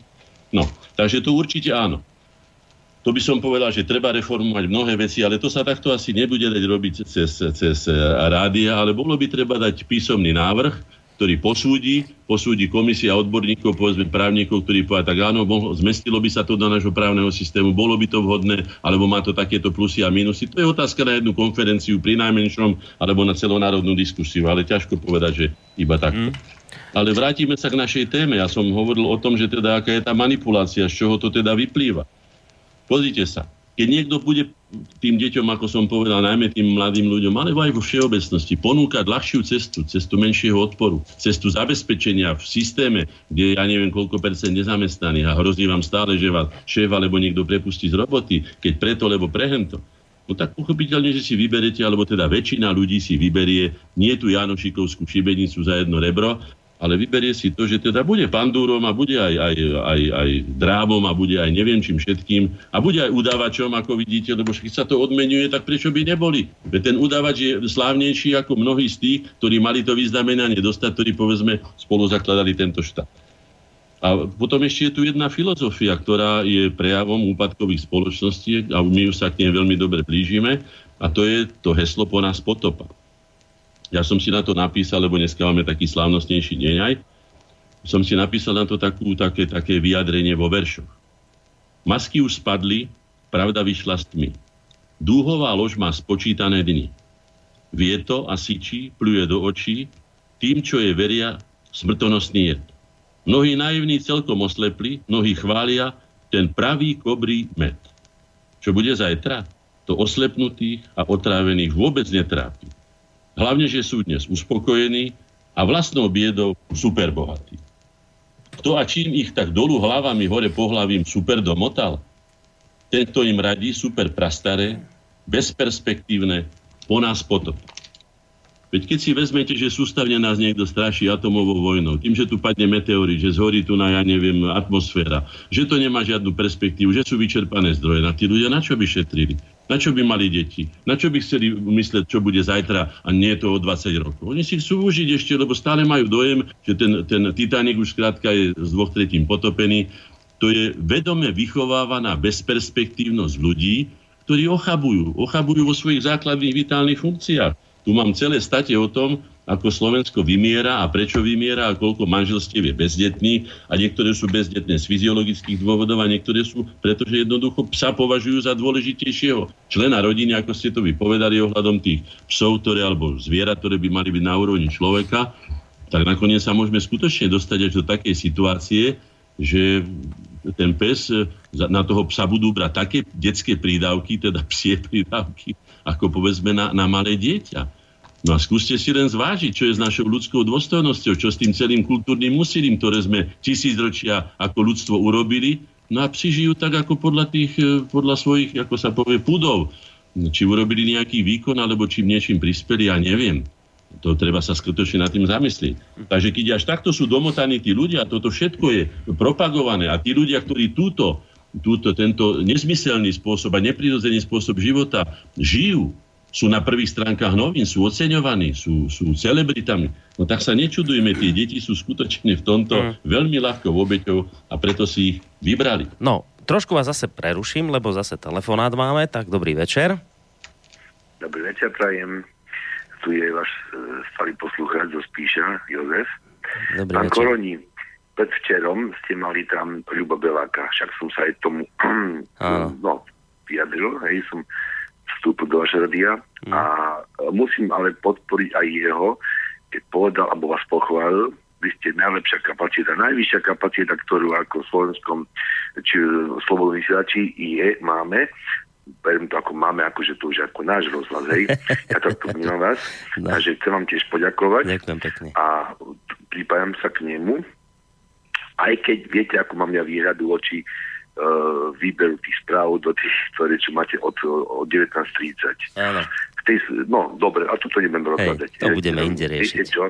Hej, 19.30, uh, pardon, dnes bolo na hlavných správach uh, zaujímavá informácia, nejakí páni, tam bola uvedená um, obsah tlačové besedy, kde Kiska, kde uvádzajú, ako Kiska zneužil peniaze na volebnú kampaň z úvozovkách talianských zdrojov, hej, takže či náhodou by ste neurobili nejakú reláciu aj s tými pánmi, že by sa to trochu podrobnejšie tamto mohlo oboznámiť aj e, poslucháctvo Hmm. e, Slobodného vysielača. Neviem, či ste zaregistrovali tú informáciu. No, neviem, neviem, teraz ne, nevšimol som si Skúste dnes. si pozrieť na slobo, na Dnes to vyšlo, áno.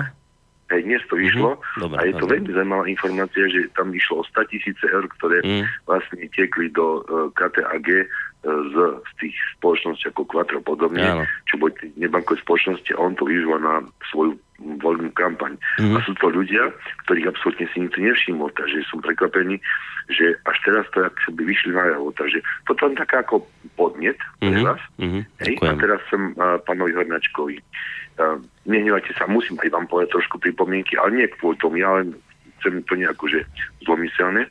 Tam, keď ste spomínali Turzovcov a ste spomínali, že poľský alebo z Poľska rod, tak chcem vám trošku oponovať. Ja som lokál patriot a som hrdý Slovak takisto, ale musím povedať, že Turzovci sú zo Spíša pôvodom, hej, a aj keď beriem ich ako určitú stredovekú oligarchiu, ale oni urobili aj niečo pre to Slovensko, lebo keď len pôjdete po Slovensku, tak vidíte, aj niečo za nimi ostalo, nejaké krásne domy, krásne, však aj v Bystrice Turzodom, aj v Levoče. Turzodom, aj, aj máme Budátin a tak ďalej. Takže ostalo niečo aj po nich. Takže to len na to, lebo tam povedal, že to z Polska, tak ja hovorím, že to je aj to je slovenský rod, dá sa povedať, ktorý Pochádzajú z Polska, v každom prípade. Mám načítaných rodok. Pochádzajú z Nie, nie, Polska, nie. prišli na Spíš a okrem toho Spíš bol predsa dlhé roky, skoro 300 rokov bol v zálohu polských kráľov. Tak len ako na okraj. Dobre, nech sa To, páči. to, to, keď bol zálov, to neznamená, že bol poľský, rozumiete? On bol... Oni Žil polským Svetlana- životom. Čože? No žil životom polského kráľovstva.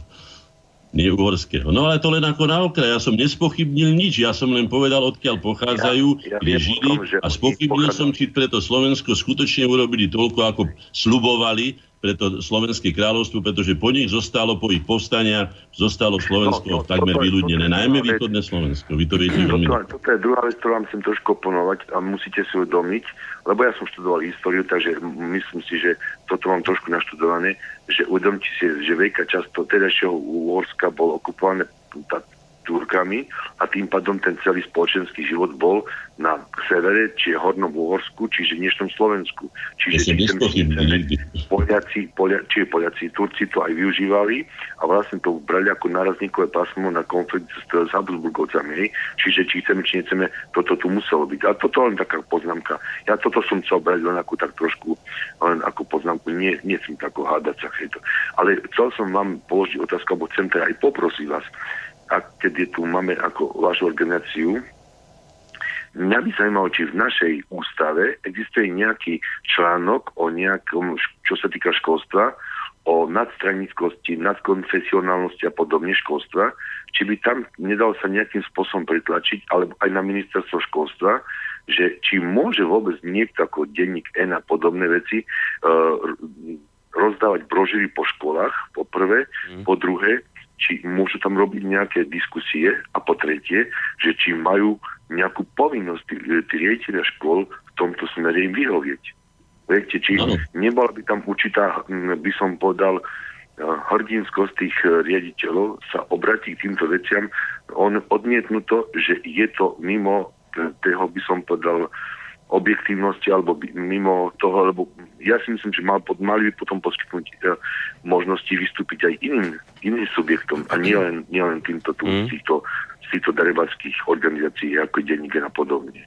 Tak e, toto a potom ešte som chcel, hej, lebo či aj náhodou by nepomohol tomu nejaký otvorený list do Národnej rady, lebo aj tam sa dneska nachádzajú nejakí poslanci, myslím zo Slovenskej národnej strany, alebo aj zo Smeru, ktorí možno aj denníka, či sme rodín a podobne, ktorí by sa možno hlásili aj k tej, e, by som povedal, slovenskej hrdosti a možno, či aj oni by neboli v tomto nejaký trochu iniciatívni, že by vlastne predložili nejaký návrh zákona, ktorý by vlastne mohol tieto veci t- Mm. obmedziť alebo trochu pritvrdiť, čo sa týka možnosti vystúpania týchto subjektov v školách. Mm. No dobre, ďakujeme. Takže to je taká polotázka, polopoznámka. Dobre, Ďakujem. ďakujeme veľmi pekne za ne, majte sa pekne do počutia. No pán No v tej prvej otázke toľko, že samozrejme sa zaštiťujú akademickými slobodami, no potom, a že či môžu alebo nemôžu, ja poviem takto. Môžu, ak im je to tolerované. Ale keďže u nás štát si neplní svoju úlohu v tejto oblasti a ne, nemá teda tú kontrolnú úlohu, že by presne sledoval, aké sú teda výsledky, ako dodržiavajú osnovy, ktoré sú, alebo ja neviem, plány učebné a tak ďalej, ako je možné, že dali napríklad e, rektorské voľno pri tých prvých demonstráciách, pokiaľ si dobre pamätám, rektori svojim žiakom v rámci teda vyučovacieho procesu. Vlastne možno, že ani nebolo to v piatok už, ale na tom nezáleží, ale že sú benevolentní k týmto veciam a jednostranne tak potom samozrejme, že tam je jednak dôvod aj na podozrenie, že boli niekým získaní, nechcem hovoriť o, o korupcii, ale nejakým spôsobom za nejaké výhody. Viete, tá korupcia prebieha aj v tom, že sú potom pozvaní na nejaké stáže, že majú potom nejaké prednášky, alebo že sú pozvaní na medzinárodné konferencie, alebo že dostanú čestné doktoráty. To hovorím len tak náhodne, že tá korupcia prebieha. To, proti čomu tí študenti alebo tie deti vlastne chcú protestovať, zabúdajú na to, že jeden z najväčších korupčníkov, ktorý vôbec po tejto zemi chodí,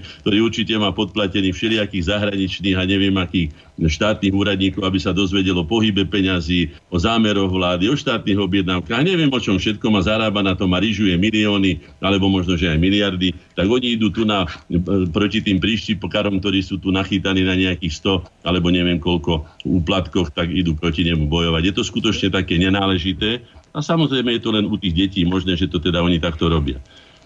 No a je to možné najmä preto, že sa takto deje, že tam teda chodí to smečko alebo tej enkári alebo iní, pretože nie je tu dostatočná kontrola štátu ani autorita štátu.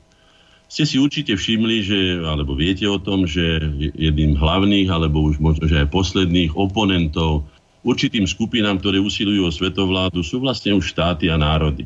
No tak ich treba zlikvidovať. To znamená, že všetko, čo smeruje k likvidácii štátu oslabeniu jeho autority a suverenity, je vlastne ide v rámci tých siločia tohto sveta, tých mocných, ktorí to takto teda naplánovali. Znamená, že to je tolerované. to je v poriadku, dobre, čím viac poškodíš štát, čím viac okradneš, čím viac si spôsobíš zmetol, to je všetko v poriadku, to sa toleruje. Chyba je samozrejme štátu, že si to nestráži, lenže ako som už povedal, nemožno očakávať, alebo teda márne očakávame od štátu, ktorý má 25 rokov, pri tých politických turbulenciách, ktoré sa odohrávali a odohrávajú, aby si usporiadal svoje vnútorné štruktúry tak, aby boli skutočne funkčné. To je k tomu, k tomu, čo sa pýtal ohľadom toho, či to treba zachytiť alebo niečo do lebo nie, nie je to v akademické slobody, oni si majú svoje, oni, by, oni vedia presne, čo majú robiť a keď to nerobia a nič, nikto ich za to nepotrestá, tak to jednoducho robia. A tak sa to aj, aj, aj stalo. A tá druhá otázka, teraz si už nepamätám, čo to bolo. To bolo ohľadom že... toho, že či nejaký aj otvorený list by nebolo niečo poslancom adresovať, ktorí by tiež mohli sa nejakým spôsobom... Viete, že otvorené listy sa hádžu do smeti, to vám môžem povedať otvorene. Máte svojich poslancov, tam by bolo treba si vyskúšať konkrétnych ľudí, ktorí sú. Svojho poslanca, ktorý tam je nejak blízka, alebo ktorého máte obľúbeného, alebo ja neviem, ktorého ste volili, alebo ja už neviem čo. A treba ísť za ním konkrétne. Za mnou chodili ako za poslancom každý na obed, miesto obeda väčšinou som sa aj nedostal často na obed. Som tam už mal 5-6 ľudí z celého Slovenska, ktorí potrebovali to či ono. No sme to riešili v tej hodinovej, hodinu a pol prestávke. No. Takže choďte za nimi osobne, to bude podľa mňa účinnejšie. Aspoň sa presvedčíte, či sú to skutočne tí poslanci, ktorých ste volili, alebo ste volili iného poslanca a potom sa tak zmenil, že dneska vás ani nepríjme. Hm. Takže si ich hoverte takto. Hovorím, že je zbytočné písať otvorené listy, pretože máme slabú, slabé krytie mediálne. Keby sme to, keby sme dali otvorený list, je po, predovšetkým potrebné ho podpísať významnými autoritami, ktoré sú aspoň všeobecne uznávané v tej či onej oblasti a dať ho cez všetky noviny. Ale ja sa pýtam, cez ktoré sú všetky noviny naše? Kto nám to odvysiela? Koľko ľudí sa to o tom, o tom dozvie? A tým pádom je to vlastne zabrzdená iniciatíva. Mm. Takže ja by som teda odporúčal skôr ten no, prvý prípad, osobný styk. Vidieť, pán Hornáček, že táto téma ľudí zaujala a je fajn, mm. že sa zapájajú a diskutujú, lebo máme opäť niekoho na telefónnej linke, tak dobrý večer. Dobrý večer, pozdravujem pána Koroni a pána Hornáčka. Ďakujeme pekne. Večer. Ja by som sa rád spýtal, či si pán Hornáček nemyslí, že, že nie je niekde inde trošku pred zakopaný. Poviem to tak obrazne. E, stále sa tu podhadujú ľuďom e, raz sladkovodné, raz morské ryby a tí ľudia stále nevedia ich chytať. E, sú tak viac menej odkázaní na ten prídel, alebo poviem to ináč, možno nemáme k dispozícii tie kľúče od miešačky a každý, namiesto toho, aby si to doma, ten betón nejako namiešal, tak čakám vždy na to, že príde nejaký domiešavač a ten betón nám nejako doplní. Tak uh, chcem sa teda spýtať, či si nemyslí pán Horáček, že to môže byť aj niekde inde, že to, čo sa dlhé roky učíme, že tá moc spočíva v tých troch základných pilieroch, či to nebude ešte niekde uh, vyššie, možno ideologická moc alebo konceptuálna moc. Takže pokiaľ ľudia nebudú mať svoju vlastnú koncepciu, vlastný scenár, a ne, nebudú v tom samostatní, tak sa toto ani nezmení. Budú znova tí mladí uh, tak mimo, ako ste spomínali, nebudú ani ani trochu e, v realite, budú žiť si v tej virtuálnej nejakom, nejakom svete, takže toto je moja otázka. Mm, ďakujeme pekne za ňu, do počutia. Tom, samozrejme, že si myslím. Predovšetkým tých psov je zakopaných na Slovensku veľmi veľa. Nie, že jeden, že či je tam ten pes, je toho zakopaných viacej.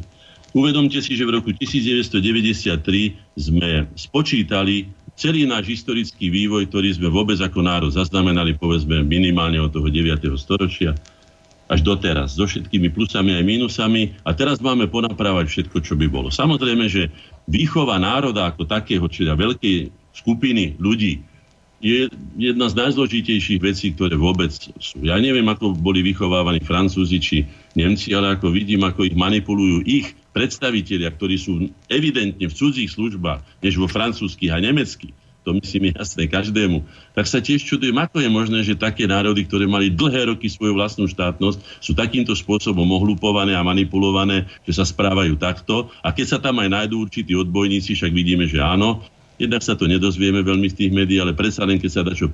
Sú to také, by som povedal, nie veľmi výrazné veľké skupiny. Čo sa stalo?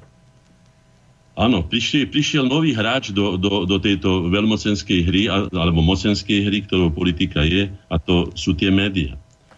To si neuvedomil. A ja som si to uvedomil už, keď som bol poslancom, keď som povedal, že personálna a mediálna politika boli najväčšími slabinami, ktorými sme my, tedajšia koalícia, oplývali a dostávali sme to správa zľava od koalície, ktorá bola fundovaná, samozrejme, že aj z, z mimo, mimo slovenských zdrojov, boli na to dokonca aj zákony, ale im sa predsa len podarilo tie peniaze semka dostať, alebo slubami, alebo niečím iným.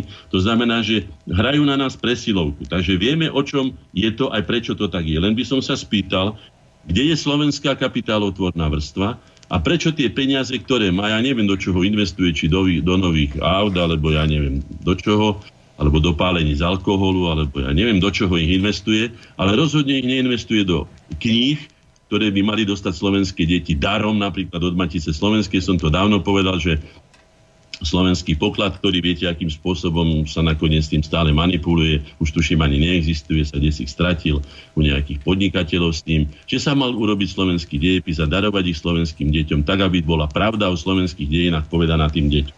To bolo ako prv. Mala sa vytvoriť slovenská, keď už vidíme, aká štátna vyzerá, súkromná slovenská rozhlasová aj televízna stanica, ktorá aj myslím, že bola VTVčka, alebo niečo také bolo, pamätám si aj niečo iné bolo, ale to veľmi rýchlo skrachovalo. Vieme veľmi dobre, že stratila aj Slovenská republika. To znamená, že my sme zanedbali, my, povedal by som my, národne uvedomila čas slovenskej spoločnosti, ktorí sme v menšine, ale ktorí sme mali určitý čas vládu v rukách a najmä tí, ktorí teda rozhodovali aj o časti privatizácie, čiže dostali sa aj k nejakým majetkom, ja k ním nepatrím, spolahnite sa, že nie že by tie peniaze investovali tam, kde sa tie peniaze investovať majú. To sa teda nestalo. Proti nám funguje veľmi silná a zohratá a viac razy sa pokúsila o svetovládu internacionál.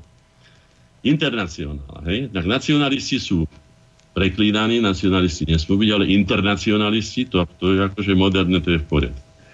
A ja vám poviem, čo ma dnes napadlo, keď som si pripravil materiál na, túto, na, túto, na, túto, na toto vysielanie. Je to také, také e, krátke. Je to, Internacionála. Je to nový text pre novú internacionálu, by som to nazval.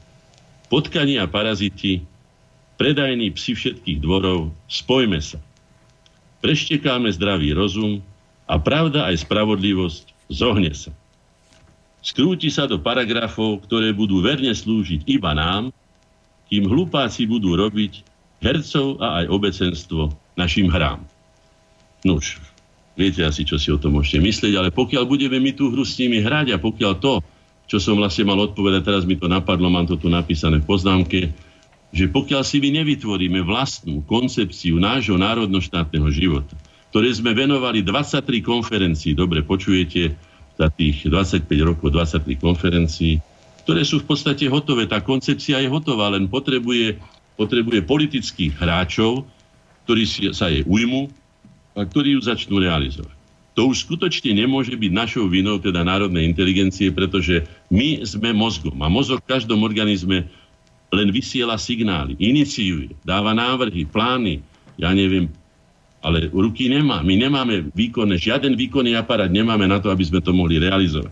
Čiže rád by som sa obrátil aj spolu s vami na tých ľudí, ktorí samozrejme nás nepočúvajú, o tom ani trošku nepochybujem, ale ktorých sa to týka, aby sa oni ujali svoje povinnosti, za ktorú sú mimochodom aj teda na rozdiel od nás platení, a aby realizovali myslím, nie všetko, bez pochyby nie, ale to, čo sa preoponuje, to, čo je dobré, to, čo sa ukáže ako životaschopné, to, čo je pre tento štát a národ užitočné, alebo nech to doplňa o svoje myšlienky, alebo nech urobia úplne nové myšlienky, úplne nové plány, ktoré sú pre nás užitočné a tak ďalej. V tejto hre týchto internacionálov, ako ste si to vypočuli, patria aj napríklad manipulácia zavádzajúcimi pojmami.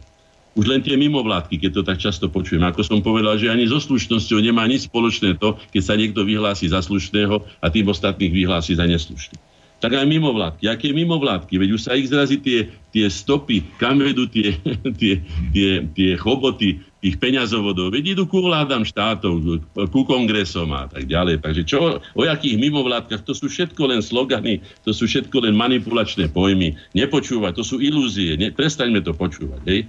Všade chaos, neporiadok, už z toho poriadku milovným ľuďom hlava púka. Hej?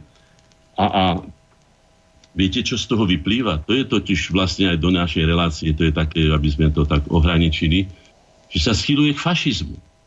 Lebo fašizmus je autoritatívny systém, je charakterizovaný okrem iného tým, že je to diktatúra veľkoburžoázie a veľkoburžoáziu v tom globálnom slova zmysle na Slovensku nenájde. Na Slovensku nenájde. Ale je svetová, veľmi silná oligarchia, ja neviem, supermiliardárov, ktorí si trúfajú ovplyvňovať aj u nás, ako vidíte, však celkom evidentne e, všelijaké také tie procesy, ktoré sú deštrukčné pre náš štát. Hej? To znamená, že tu sa schýli, schýluje tou manipuláciou aj prostredníctvom tých overtonových rôznych okien a iných manipulácií a sociálnych inžinierov, ktorých som ja už nazval spolu s ideológmi a ďalšími experimentátormi s ľudskou prírodzenosťou a s ľudskou kultúrnosťou, zločincami proti ľudskosti, čo opakujem znovu. Je ich dosť, už poznáme aj ich mená, už som to povedal celkom jasne, že tie masky popadali, mená sú tu. Tak sa teda bráňme. Isté, že keď sa nemôžeme brániť na svetovom poli, na čo nemáme kapacitu, skúsme sa brániť teda na poli vlastných rodín, v tom bezprostrednom rozhovore, odvážme sa na ten rozhovor a potom prestaňme so svojimi deťmi hovoriť na úrovni, toto je môj názor a to je tvoj názor a ty tomu rozumieš a ty tomu nerozumieš, ale klaďme fakty. Klaďme fakty ako také a nech sa tie aj deti, povedzme naše, vyjadria k tým faktom a nech položia prípadne iné fakty. Prečo si myslia, že to, čo im tí druhí hovoria, je lepšie ako to, čo im radia vlastní rodiči či majú na to nejaký reálny podklad alebo nie, pretože určite ho nenájdu, pretože ja neverím, že by niekto okrem zo pár výnimiek z vlastných rodičov chcel svojim vlastným deťom zle. To ja som takých rodičov teda ako by som no. to nestretol. Idem, a... pán, mám tu ešte jedno také z vedeckej oblasti no. pána, pána Nábielka, Ludvíka Nábielka, hej, hovorí o spin doktoringu, hej, ako morálnej panike, ktorá je tu na to, čo som ja hovoril, že to vytvorenie, e, vlastne som ani to nečítal, ale som si uvedomil, že ale tak je to asi tak, je to aj on hovorí a on je pritom odborník, áno, znepokojenie, potom nepriateľstvo, potom neprimeranosť, potom dočasnosť a prchavosť, sú také veci nálady, ľudia sa nahecujú, potom označenie, označíte skupinu osob, že je hrozbou pre normy, normy. Ja sa pýtam, a kto tie normy, a kto tie štandardy určuje? Skutočne ich určuje ten pán Sereš, o ktorom sa to že on to všetko vymýšľa, to tak to je samozrejme e, hlúpo si to vôbec myslieť. Pán Sereš to je len jeden maličký vrcholček ľadovca. Pod ním je obrovská pyramída moci, obrovské peniaze, obrovský mediálny vplyv, za ním sú celé vlády štátov a tak ďalej. To nebudeme hovoriť, to sú celé... Ja keď som si pozeral toho pána Arona, Arona Rusova, hej, ktorý tam hovorí, že dokonca keď už nemôžu získať istých ľudí na tú svoju poviem to otvorene, špinavú hru o to, že budú jedni rozkazovať a druhí poslúchať, na tú doslova neludskú hru, toho vrátenia sa naspäť niekde feudálnym až otrokárským e, spôsobom, že vydávajú e, preukaz, ktorý, sa, ktorý má, tuším, KMA, akože kiss my ass, akože bozaj má na zadok, ako sa po slovensky hovorí, a oni sú nedotknutelní. Ja sa vás pýtam, kto má takú silnú chrbticu morálnu, aby odolal niečomu takému, že môže si robiť, čo chceš. Ale si nedotknutie, ukážeš to policajtovi, vyšetrovateľovi, sudcovi, neviem komu, prokurátorovi a všetci zrazia opätky v strachu pred tým, pred tou obrovskou silou tých ľudí, ktorí dokážu skutočne robiť prevraty. Vidíte, že vybombardovali celé stredo, stredomorie, ja neviem, destabilizovali obrovskú časť sveta, e, hovoria celkom otvorene už o svetovom konflikte, vyhrážajú sa, ceria zuby, zomierajú ľudia, veď už sa netvárme, ako keby sa nič nedialo, veď vojna prebieha. Zomierajú ľudia každým dňom. Hej? Teroristické akcie, to náhodou nie je vojna. My sme si sem napúšťali ľudí bez, bez identity, teda nie s overenou identitou, ktorí môžu byť a určite aj sú. Mnohí z nich, ale ja neviem koľky, ale určite veľa školení teroristi, ktorí nám tu budú, kedy chcú robiť to, čo s nami chcú. To znamená, je to slušné? Toto je slušné, táto manipulácia? Hej? to určite slušné, tak sa spýtajme tých detí, čo je slušné na tom, že to začalo akýmsi smutkom alebo ja neviem, rozhorčením nad vraždou dvoch ľudí a naraz sa otvorene hovorí o výmene vlády, o nových predčasných voľbách a tak ďalej a už sa úplne zabudlo na tých dvoch nešťastníkov, ktorých tam niekto skutočne zlikvidoval, hej, popravil. A dodnes, ne, a, dodnes, a, dodnes, a dodnes nevieme kto. To je na tomto najzaujímavejšie. Ale najmä, najmä nepoznáme len zo sprievodných znakov, nepoznáme motív. Ale ten motív určite nebol ani lúpežný, ani osobný. Ale nechcem sa do toho vrtať, lebo to sa nepatrí. To nech vyšetrujú tí ľudia, ktorí sú. Ale v každom prípade podľa toho, ako som to o tých dejinách potreboval, e, teda povedal, že nie zámysel, alebo, ale ten výsledok je a ten výsledok naspäť, keď sledujem, to sa bol politický záujem. To nebol ani hospodársky, ani osobný, ani nešlo o frajerku, alebo ja neviem, o pozemok, alebo tam určite nešlo o to, ale keď sa vyjadrili jasne, aj ten už spomínaný Matovič, alebo tá, ja neviem, ako sa volá tá vlasatá dievčina, e, podpredsednička parlamentu, hej, e, pomôžte mi. Ja, uh, Nikolsonová? No, treba sa, Nikolsonová, hej, musí, musí dojsť zmene a musí prevráda, už, už to len zo seba sypalo. To bolo úplne hysterické. Ja som dokonca, keď som ho videl, ja som bol presvedčený, že má v sebe nejakú túto skladačku, lebo ja neviem, čo sa to dáva, lebo piknúte, lebo takto sa normálny človek nespráva. A pritom vôbec nešlo o, vôbec neplakala, nelamentovala nad tými, o, o ktorým boli to rozbuškou tohto všetkého, čo sa deje, ale nad tým následkom, že teda toto musíme urobiť. Ten Fico musí prežať, tí musia prežať, my musíme iné. A my, my musíme teraz, hej? Ja sa spýtam, a kde máte na to nejakú, nejakú odbornosť, treba špeciálne táto pani Nikolsonová. Veď ona, pokiaľ viem, ani poriadnu strednú školu nemá podobne ako ten, ako ten, ako ten Šulc, ale si všimnite, a to som si všimol aj u iných skupín, že oni e, zbierajú svojich, svojich, svojich prívržencov medzi takými podivnými ľuďmi, ktorí majú buď nejaké bohorovné ambície, alebo sú nejakým spôsobom poškodení, alebo myslím, že sú do istej miery možno aj choromyselní, hej, ktorí si o sebe niečo namýšľajú a týchto ľudí angažujú. A títo ľudia, ktorí by v normálnej súťaži medzi normálnymi ľuďmi za normálnych podmienok nemohli uspieť, boli by jednoducho outsideri, boli by na kraj. Oni sa naraz stanú celebritami. Oni sa dostanú do médií, ich ľudia počúvajú, ich citujú, vytlačia ich slova. Veď títo ľudia za toho Sereša život dajú. Veď to sú jeho najvernejší spojenci. Veď on túto morálnu, predovšetkým morálnu spodinu, ale aj odbornú a inú by som to nazval. To sú ich najvernejší vojaci. To sú tí najväčší hrdlorezi, ktorí bojujú akože za demokraciu a na druhej strane sa dopúšťajú taký chrapúnčin, ako som povedal, že zakrývajú svoj boj o moc za, za masku e, lútosti za, za povedzme smrťou, smrťou dvoch mladých ľudí, čo je skutočne odsudenia hodné. To si treba uvedomiť, že sme tu skutočne e, teda predmetom takej manipulácie, ktorá sa už ťažko dá nazvať slušnou, už vôbec nie, ale by som povedal, že už ani so zdravým rozumom to nemá veľa spoločné. Veď nie len u nás a my, ale zoberte si tých Angličanov, teda tých Britov. Veď už ak sa pustia do takejto hry, ktorú nevedia obhájiť už ani, už neviem koľko verziou, že ju toľko razy doprietí, že už sú sami v tom celí pozapletaní, už sa myslím zosmiešní pred každým, kto rozmýšľa mozgom a nepodlieha teda tým ideológiám alebo tendenčným informáciám, čo ešte chcú, akú chcú mať aj oni autoritu. Veď sa to na nich všetko zosýpe. Veď ja nechcem si predstaviť, ako sa ten Putin môže sa usmievať skutočne, že prosím vás, koho to máte, alebo ten Lavrov. Však tí aspoň 10 hlav prevyčujú v tomto, hej? No. Na záver tomu všetkému, je to skutočne téma, ktorá sa nedá vyčerpať za, za 3 hodiny ani za dlhú dobu, ale treba sa nad ňou zamyslieť a treba spustiť najmä mechanizmus, ako som povedal, vždycky to platí. Začnite od seba od svojho najbližšieho okolia. My neprevalíme, my nepatríme medzi veľmoci, aby sme, lebo to, čo sa povie v Číne, lebo v Rusku, lebo ja neviem, v Amerike, tak to ako si platí pre veľkú časť sveta. Ale to, čo sa povie u nás, to, ako vidíte, neplatí ani u nás ohľadom tých akademických slobod a iných vecí a neplatia tu iné. Ale v každom prípade, aby sme vedeli, že každý, kto sa vydal cestou závislosti od iného, to je jedno, či na cudzích myšlienkach, alebo na cudzích peniazoch, alebo na cudzom, e, ja neviem, prospechu, alebo na niečom, hej, vydal sa cestou vlastnej skazy. Či už zničenia, alebo seba zničenia, to už je, je otázka len vedľajšia.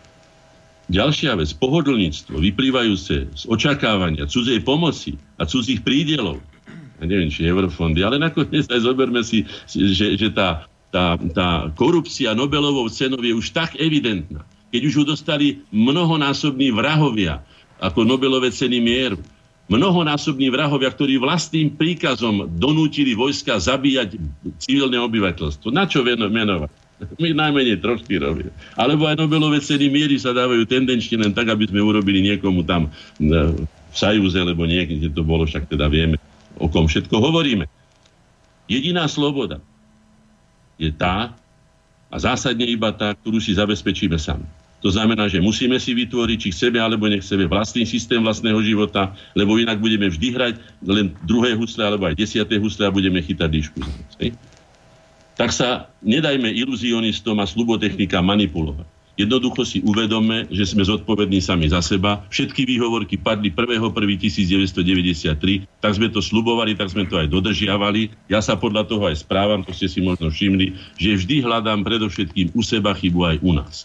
Áno, aj my sme mali akýmsi spôsobom, neviem doteraz, pokúšali sme sa zautočiť na tie vysoké školy, lebo my sme nadstranické a nadkonfesionálne združenie slovenskej inteligencie, tak máme napísané papiere, ktoré boli schválené na ministerstve vnútra, čiže máme plné právo ísť medzi tých študentov a ísť s nimi do rovnocennej diskusie e, od akýchkoľvek tém. Nakoniec toto sme aj robili, si to pamätám na Strojnickej, aj na Mlinoch to bolo na internáte, sme to robili so študentami, vtedy nás udával, bože, ako sa volá, Gombík, Bombík, Sveto, Sve, Sveťo Bombík bol, hej? Si ešte pamätáme, ako, ako vychádzal von a podával cez, cez uh, mobil informácie o tom, že čo hovoríme a kde boli. Čiže už do vpn vtedy, teda pánom Gálom a podobným, hej? A na záver, prosím, máme 22.56, priatelia. Neba, neustupuj.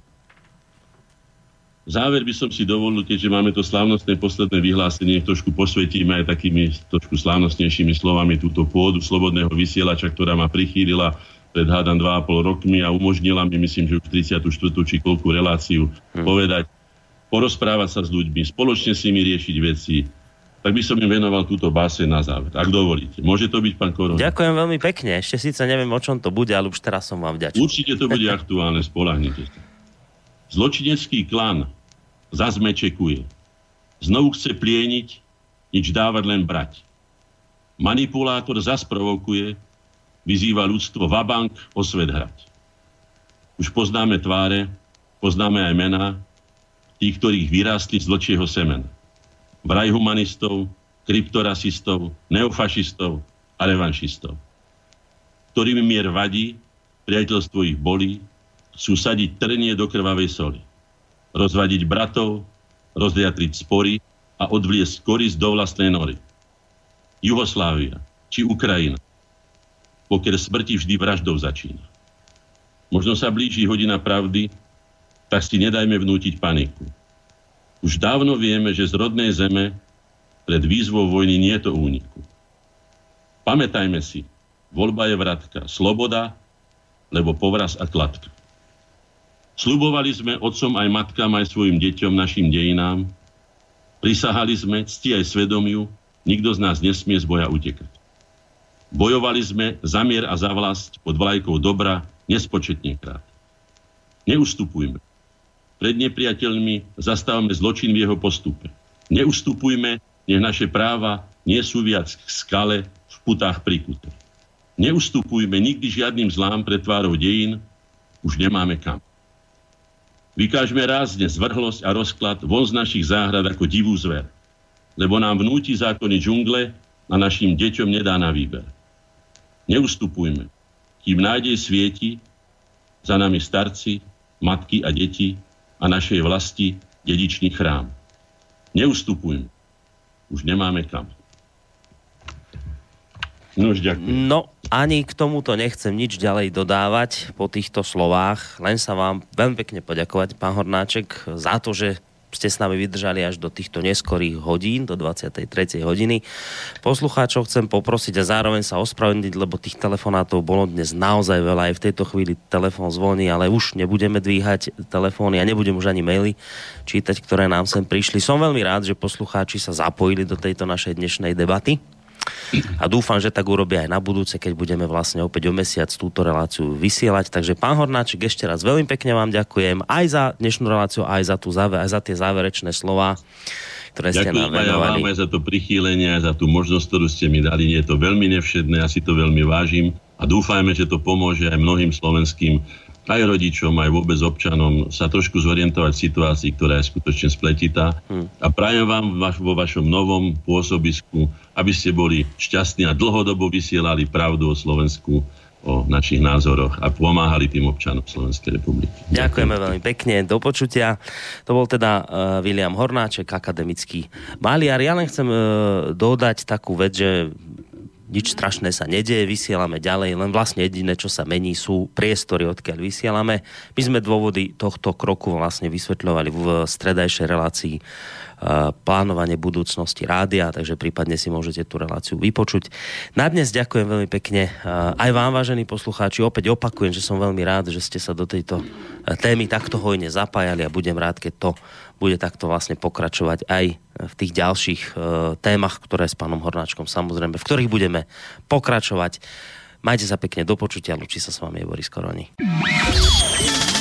Táto relácia vznikla za podpory dobrovoľných príspevkov našich poslucháčov.